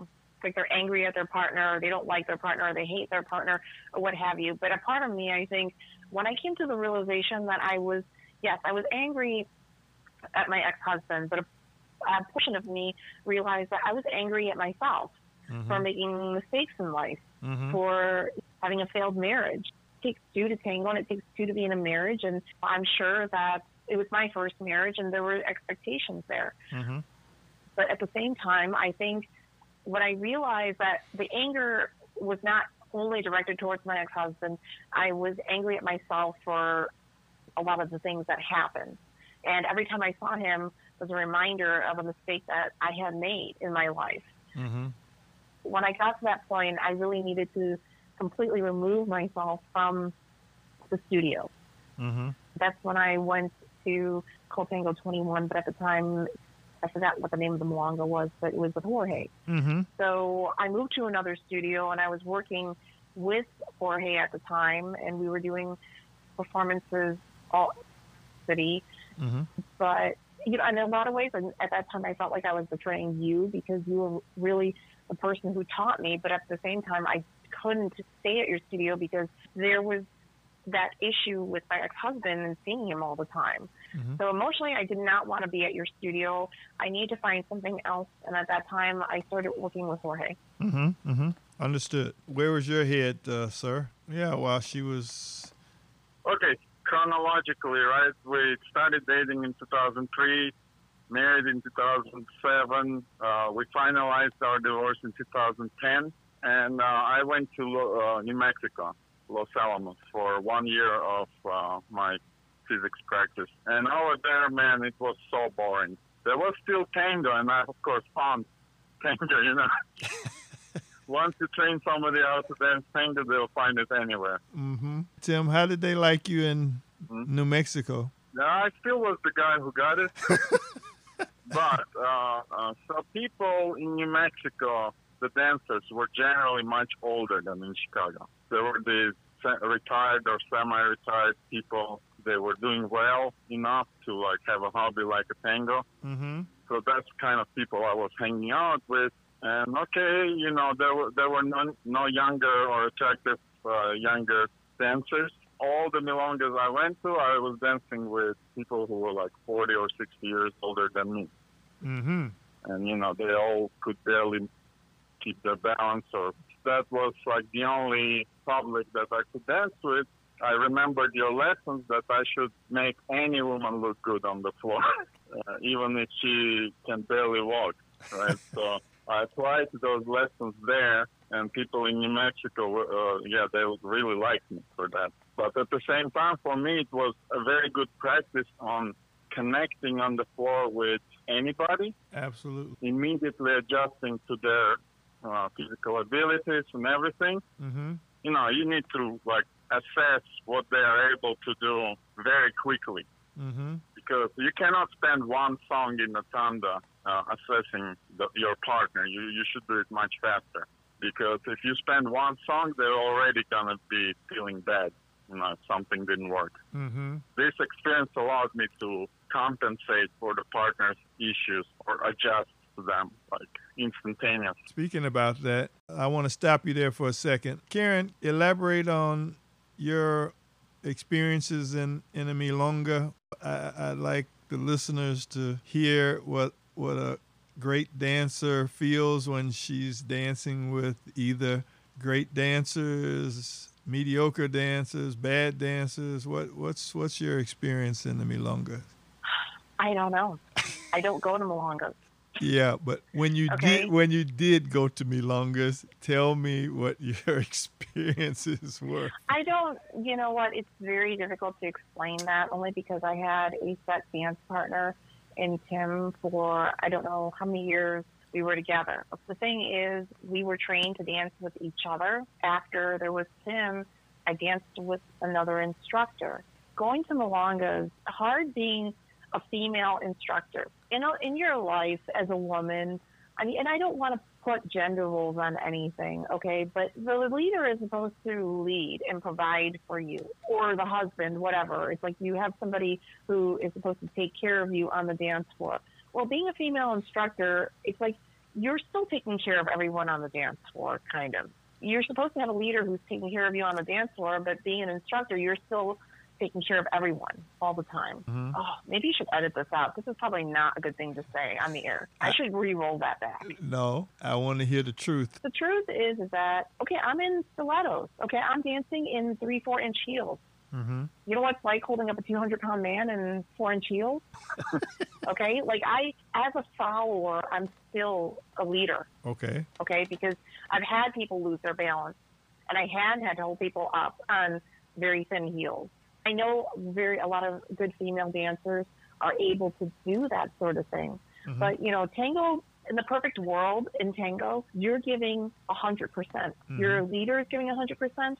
Your follower is giving a hundred percent. Mm-hmm. Okay, now if you're dancing with somebody who is operating at 20%, that means you as a follower have to, have to give 80% to this dance. So you have to compensate for people and their levels. You know, being a female, it's kind of hard because sometimes you do, you just want to turn your brain off and it, it would be nice to follow if you trust the driver. Maybe I have trust issues. That could be it. No, I don't.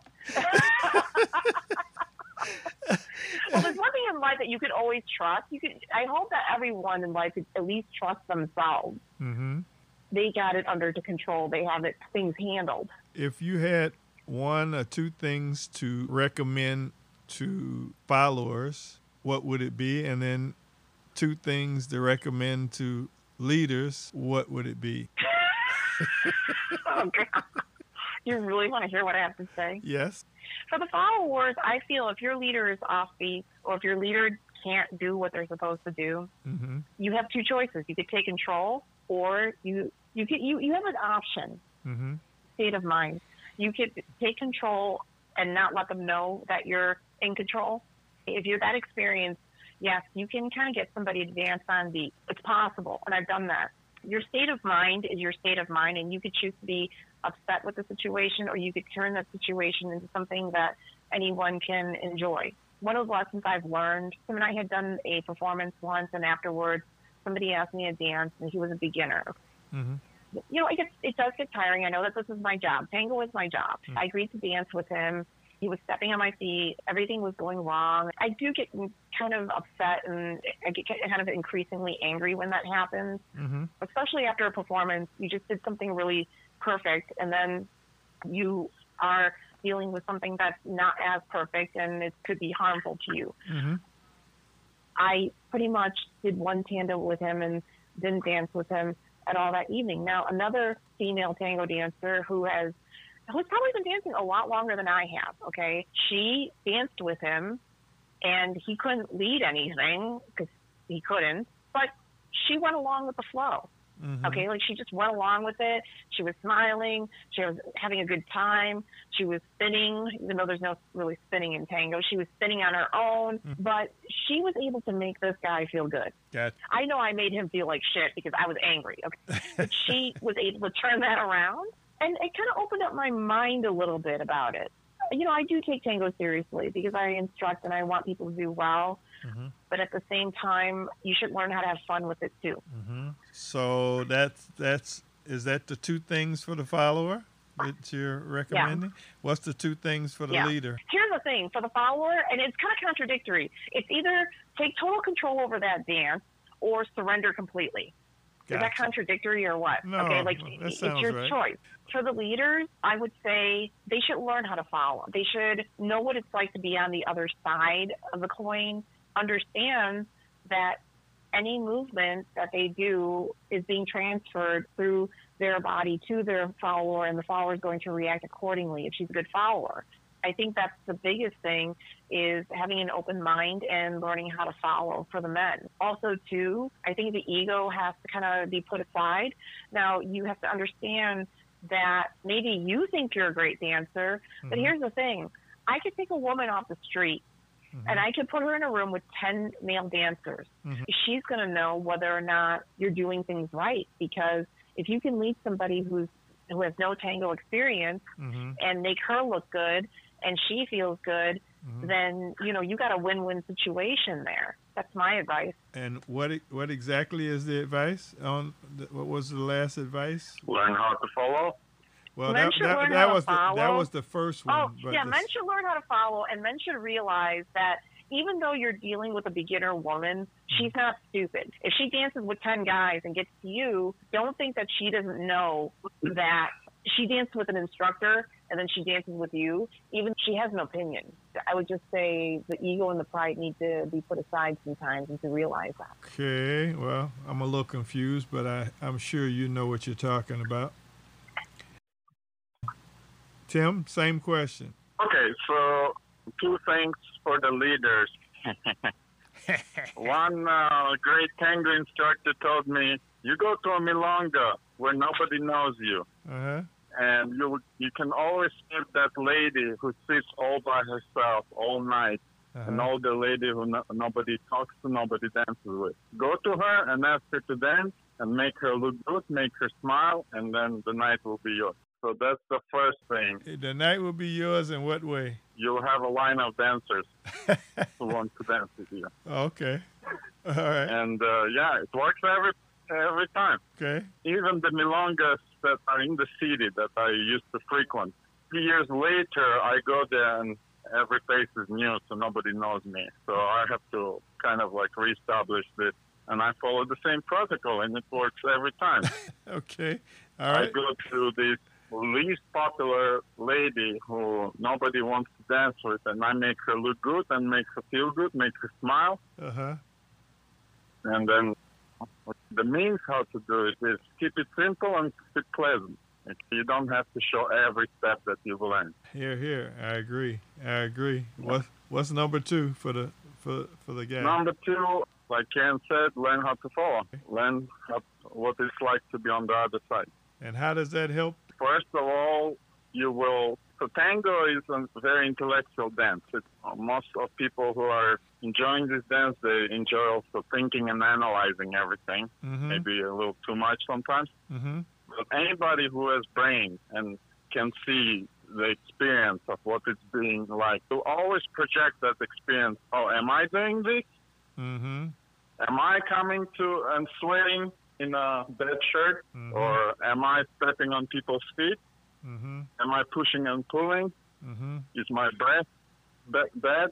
All these little first these things, and then coming more to being offbeat and leading something impossible. So yeah, it's an eye-opening experience that will always make you question your self-image. Ah, and two things for for the follower.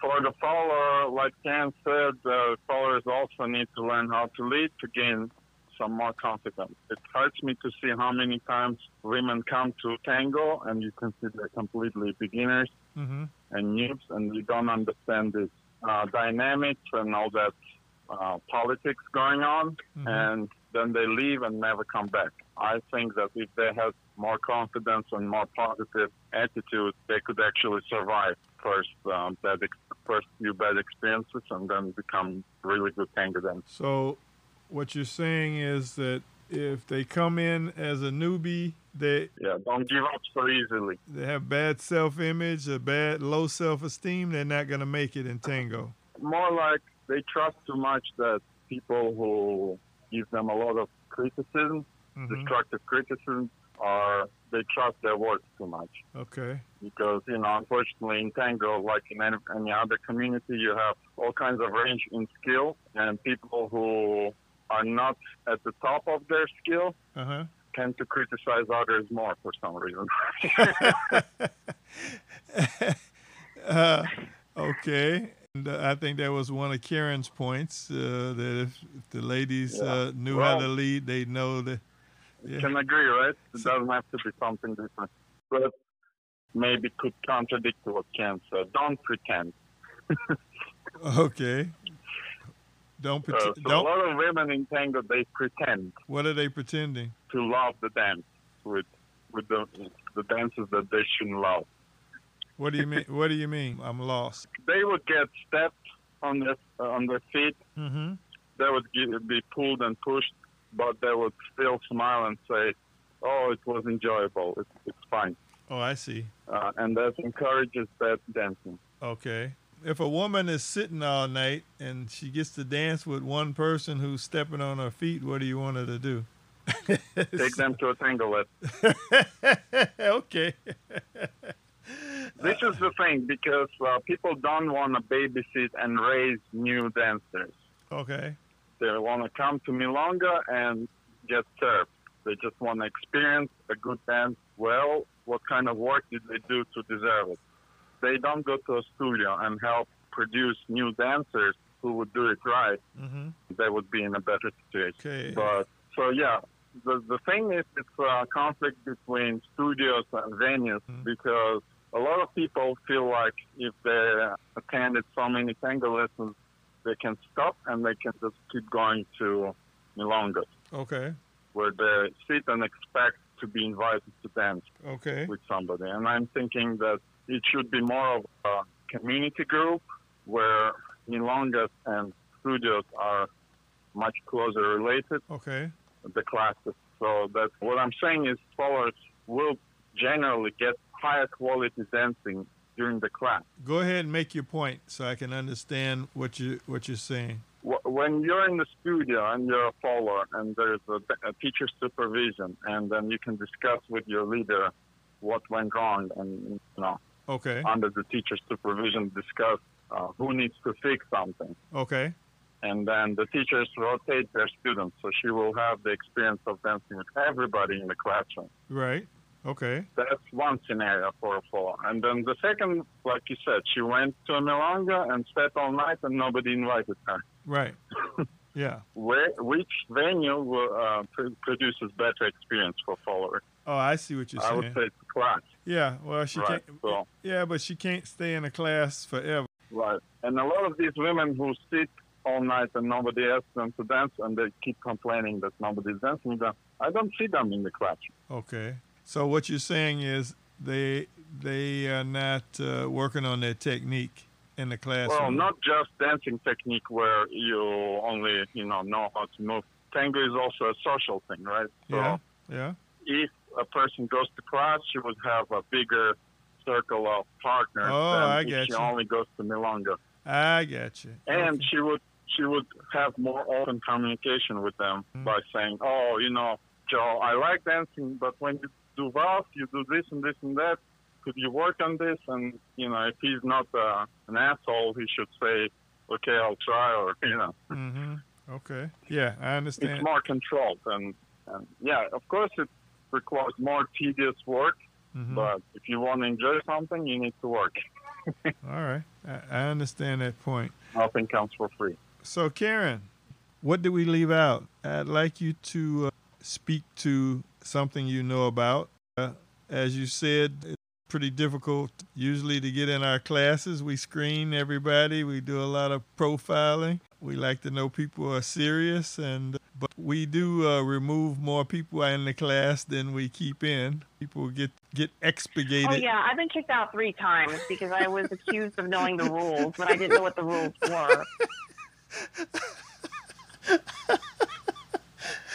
Well, yes, that's true.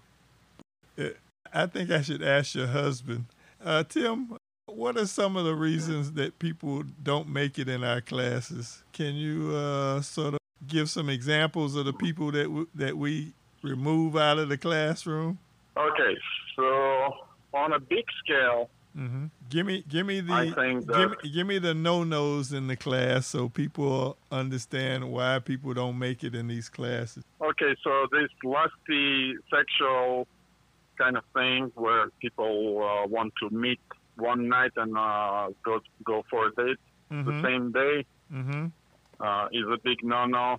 I remember people being kicked out for sleeping with somebody's wife or girlfriend, Yes, yes. and you know, starting some issues in the studio. So if you are a sex game sex game player, then you want you'll be exposed and you'll be kicked out. Definitely, definitely.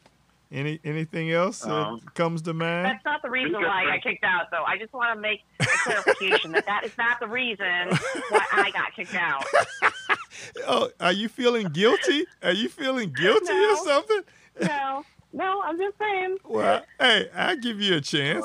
Uh, Tim, anything else? I'm just speaking statistically. Uh, of course, you're extraordinary, so you're not in this statistic.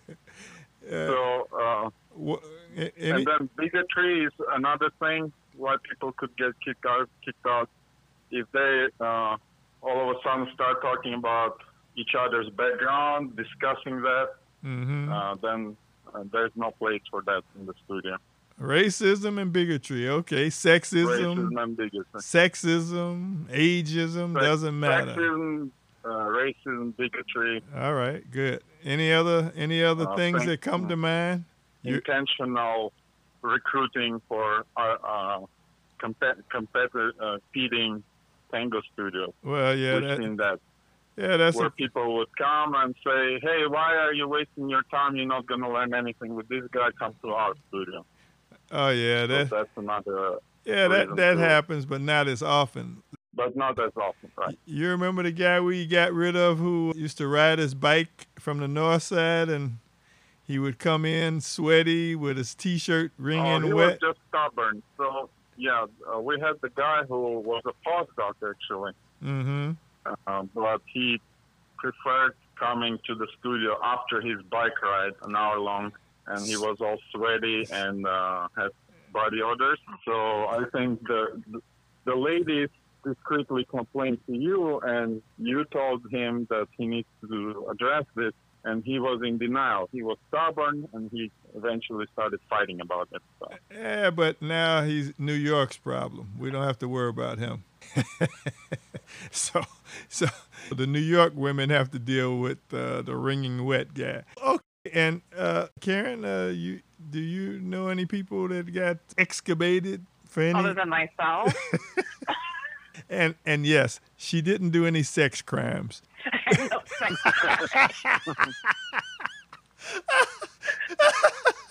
that we know of.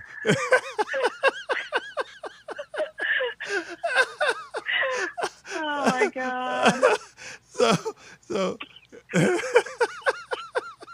my god. so, any other reasons people might not make it uh, uh, beside the fact that they can't find Uranus? Uh, well, I think at the time I did not understand, okay, because I was not a studio owner, I was not a tango instructor at the time, Mhm. okay, but now I, I understand it. Is when you're trying to teach somebody, you want them to have some sort of consistent lesson plan and you want to be able to teach them consistently. Yeah. I believe that when students go to several instructors, it only delays in their understanding and their learning of tango because I'm a beekeeper. So, you know, I get so many different advice from so many different people and it's all different. Okay. At the mm-hmm. end of the day, you're going to end up even more confused than if you would have just stayed with one instructor. Your instructor, and it doesn't matter who it is, your instructor has a lesson plan, how to get you from point A to point Z, and there's a methodology to it. Okay. Mm-hmm. Any kind of interruption into that methodology is going to set you back. So your instructors have a lesson lesson plan for you. They know that they're teaching you certain things because it's a prelude to something else. Mm-hmm. And I think that's it is frustrating. Like I think that's why you want your students to stay in one place because you know they go somewhere else and then they're asking you questions that are not relevant to let's say your teaching style. And there's many types of style of teaching Mhm. out there. So I can see how somebody could get kicked out. It's like kind of make up your mind. We're fine either way what you Mhm. decide, but Yeah. make up make a decision. I agree. Uh, that's that's pretty standard. Uh, Well, people will roam and experiment, but yeah, it makes it more difficult. So let me just. Oh, okay. I mean, well, I guess you know. So after I was doing the tango performances, since then. You got married and you moved to uh, Elmhurst. Well, okay. Do we want to continue on the timeline, or what do you want to do? Yes, ma'am. Tell tell tell the story. You're you're under oath. Okay, so how I got to the point where I'm at now, uh, I was working with Jorge. You know, I learned a lot working with him, especially about performance and showmanship. Mm-hmm. He's very good at that. Despite the fact that we performed well together, our styles of teaching were very different. At the time, I was thinking, this is not the style that I teach. I, will, I want to teach my own class. I was very at a loss at that time because I couldn't go back to your studio because I didn't want to work with my ex-husband again. With Jorge, I realized that we taught differently, and I want to teach your your style of dancing. It's mm-hmm. like if I was to say who you know Jorge was very good at performance and Mhm. showmanship. I still because I've been with your studio for so many years, I've learned that style of teaching. I want to continue that line of teaching. I was in a class, a life coaching class with my friend Kelly. It was interesting because we were talking about life coaching to learn how to be life coaches. And our life coaching teacher said to us, So, who wants to know what a life coaching session is like? Mm-hmm. And everyone's hand shot up. I looked at my friend Kelly and I said, we should raise our hands. Like, we should, you know. So slowly my hand came up and he saw my hand came up and he's like, we're going to use you. Okay. The story that you've heard so far, I pretty much told this whole story, a lot of the story in the class. And I told them, I prefaced it with the marriage, the divorce, you know, what I didn't know what to do now. I felt like I was betraying my old instructor, yet I still enjoyed performing with, you know, Jorge, but at the same time, I felt like I needed to be my own person and my own instructor and do things the way that I wanted to do them. And, you know, when I would tell the whole story, like half the class was like crying. I mean, I was almost crying because I was like, I don't know what to do. He, he pretty much talked me out of it. But it just so happened that I had in the class with me was a man who was the, I think, the director of intramural sports at IIT. His name was Jason Neal. What? Explain what IIT is, please. IIT is the Illinois Institute of Technology. It's a university in Chicago. Mm-hmm. At this university, it's very like bookwormy. I mean, the students are very into themselves. And I didn't know that. That's when Jason from IIT or Coach Neal said to me after the class, he's like, I really like your story. He's like, I want you. He's like, I think IIT needs a tango instructor.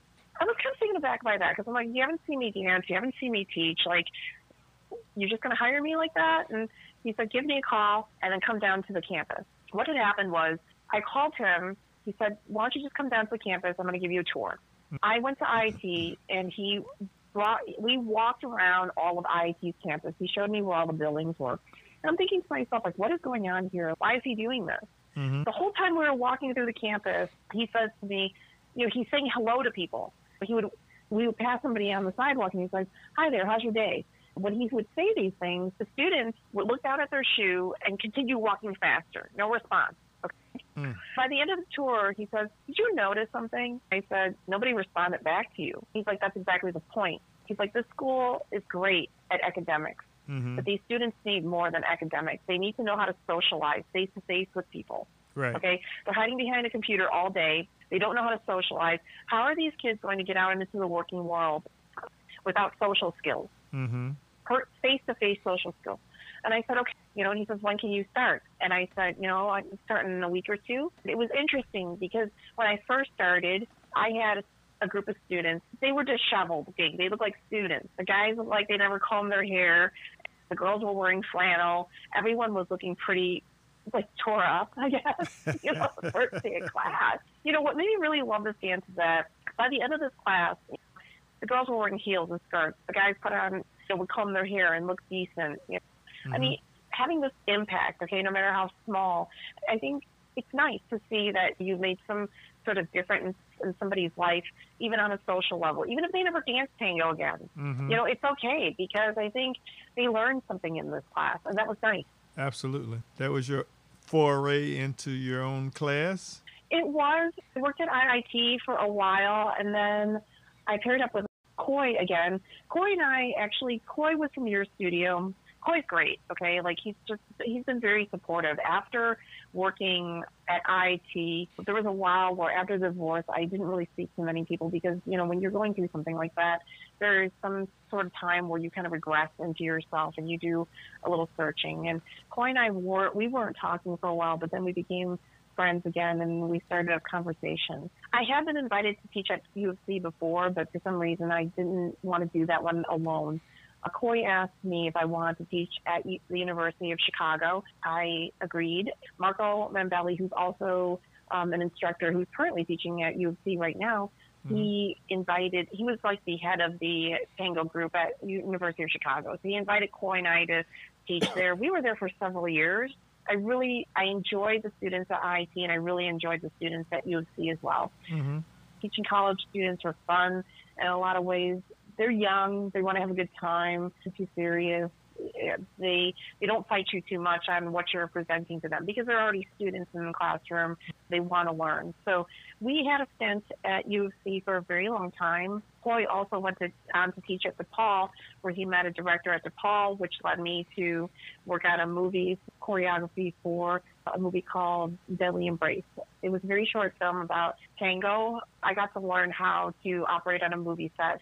We taught the actors how to dance tango. We had also picked the music out for the film and everything else. So I've had so many really through tango. I think I've had so many very interesting and wonderful experiences that I would not normally have had Mm-hmm. in general through tango. It's been a very rich life and experience with this band. Wow. Tim, anything you want to add to? You want to add something to this story? No, no. Okay. All right. Does that tell us everything we need to know about your tango? Where Where's your student body coming from now, Karen?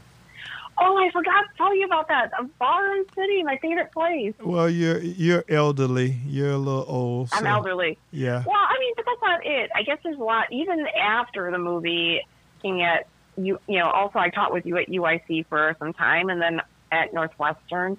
But eventually, I got remarried. I met my current husband uh, at work in the pharmaceutical industry. Does he dance tango? You know, actually, Bob can. He can. You're such a liar. You are a you are a liar. No, He can. You No, he are really- he- a liar. Poor He Bob. can. Okay. Poor Bob. Well, Bob. Poor Bob. he- So- sorry, Bob. You know what? I can't say that he's not like an avid dancer. Like he doesn't go out dancing. But Your you know, husband really your husband teaches soccer.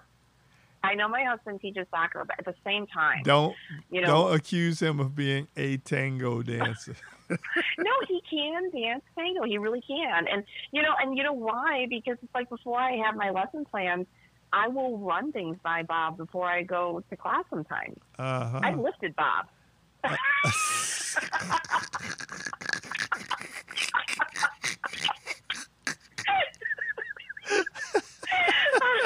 I mean, no, Bob has been really great because he's kind of like my crash test dummy before classes sometimes. Like sometimes I'll say, hey, I want to try this out. And, you know, he could do a basic, he could do a waltz, he could do some, he could do a forward ocho. He still remembers how to do the grapevine and he could do these things. But Mhm. he's not dancing actively, but he is like my crash test dummy before class, which is really nice Poor- how I started teaching out here in the suburbs, I had moved to Elmhurst. And the first year, it was actually really kind of depressing for me because there was no dancing out here. I wasn't dancing, getting used to, you know, married life. Things were different. We were doing a lot of construction on the house. You know, after a year, I was getting kind of antsy. And I actually got sick. I had the flu or something like that. I had to go to the doctor. And I didn't have, all of my doctors are in the city at Northwestern. I had to find a doctor out here. So I picked any doctor in the book, just whoever was open. I go to the doctor's office. So you went to a urologist? No! what are you talking about? You say you went to any doctor? He, was he a urologist? You're an uranologist. There must be something about fate, okay? Because I go to this doctor's office, and as I park the car, I see this sign that says Ballroom City. I said, "Oh, I'm like that's a dance studio." So I, I was so happy because I love Ballroom City. It's a great studio. It's fun. It's fun to go there. I mean, I I mean, otherwise, you know, I come to you, but you live like 45 minutes away or 50 minutes away. Oh, sure. Um, this is literally 15 minutes from my house. It's a beautiful studio. I started a whole new class out here, uh, and then Tim and I worked, started working together again. At that point, I just don't learn. I guess. the more things change, the more they stay the same. You were you had multiple male instructors, by the way. You were rotating us. Don't you remember? Yes, I know. I always to rotate the men. Guys, get your wife out of the room. Don't let them listen to this. This is going to corrupt the women in your house. Cut it off right now. you know, but that's the thing. Actually, every person that I've worked with, I have to say, every person that I've worked with have, have actually I've learned from them, and they've offered something to me. Actually, I mean, yes, of course, I'm a whole person, but at the same time, Marco, Marco has been a very good friend. He has a lot to offer. He explains things in a way that I would never think to explain. You know, he uses different words to explain things, and sometimes you have to hear it from a different person. Coy also is Coy is a very fun person to teach with too. Actually, all the instructors that I've worked with are very good, top notch. I'm glad that they're my friends. They know they know how to teach. They have the same style, you know, that I'm teaching in, and so I I have benefited in a lot of ways from working with multiple people because you get used to the same rut. Sometimes you need a different perspective. Okay. And Tim, did you need to contribute anything? Oh shit! You know what? Uh. I hate this. I forgot to mention that my brother taught at IIT with me. Yeah, and that's why your brother needs to disinherit you because you treat him like crap. I don't treat my. Poor Eric. Eric, she's a lousy sister. Get rid of her. Poor poor Eric. you are you are always right, Eric. She's no good. hey, she is no good. Actually, she was probably uh. adopted, Eric. She's not really she's not really a good sister to you. No, Eric actually played a very. I have to roll back a little bit. Actually, Eric, Eric played a very integral part at IT because that was my first time that I had left two studios where the instructors were my mentors. At that point in my life, IIT, I had to let go of the mentors in my life and start my own thing. I do have to give my brother credit for helping me during this time because I went from the mentee to the mentor. That was not easy during that time for me. It was a very volatile time, and Eric was there and he supported me through that. I was a bad cop, he was the good cop when it came to class. He's very encouraging, my brother. Well, I hope this makes you feel better, Eric, that she left you out. and that you were just an afterthought. But I hope I hope this I hope this makes up for for the lack of her remembering her own blood brother. There was so much that went on. Okay, I can't remember everything. There's, I mean, there's, I'm sure there's so much more I left out of these. Well, okay then. Tim, did you leave out anything you'd like to say? Came to America with a mind, uh, with physics in mind, but I ended up doing tango took a huge portion of my life, and part of that was married in tango. Being married in tango, that's definitely an experience that was extremely worth it. Extreme and worth it. so yeah, uh, but definitely it was worth it. Okay. Uh, so I'm really happy that this whole thing happened. Tango and being married in tango.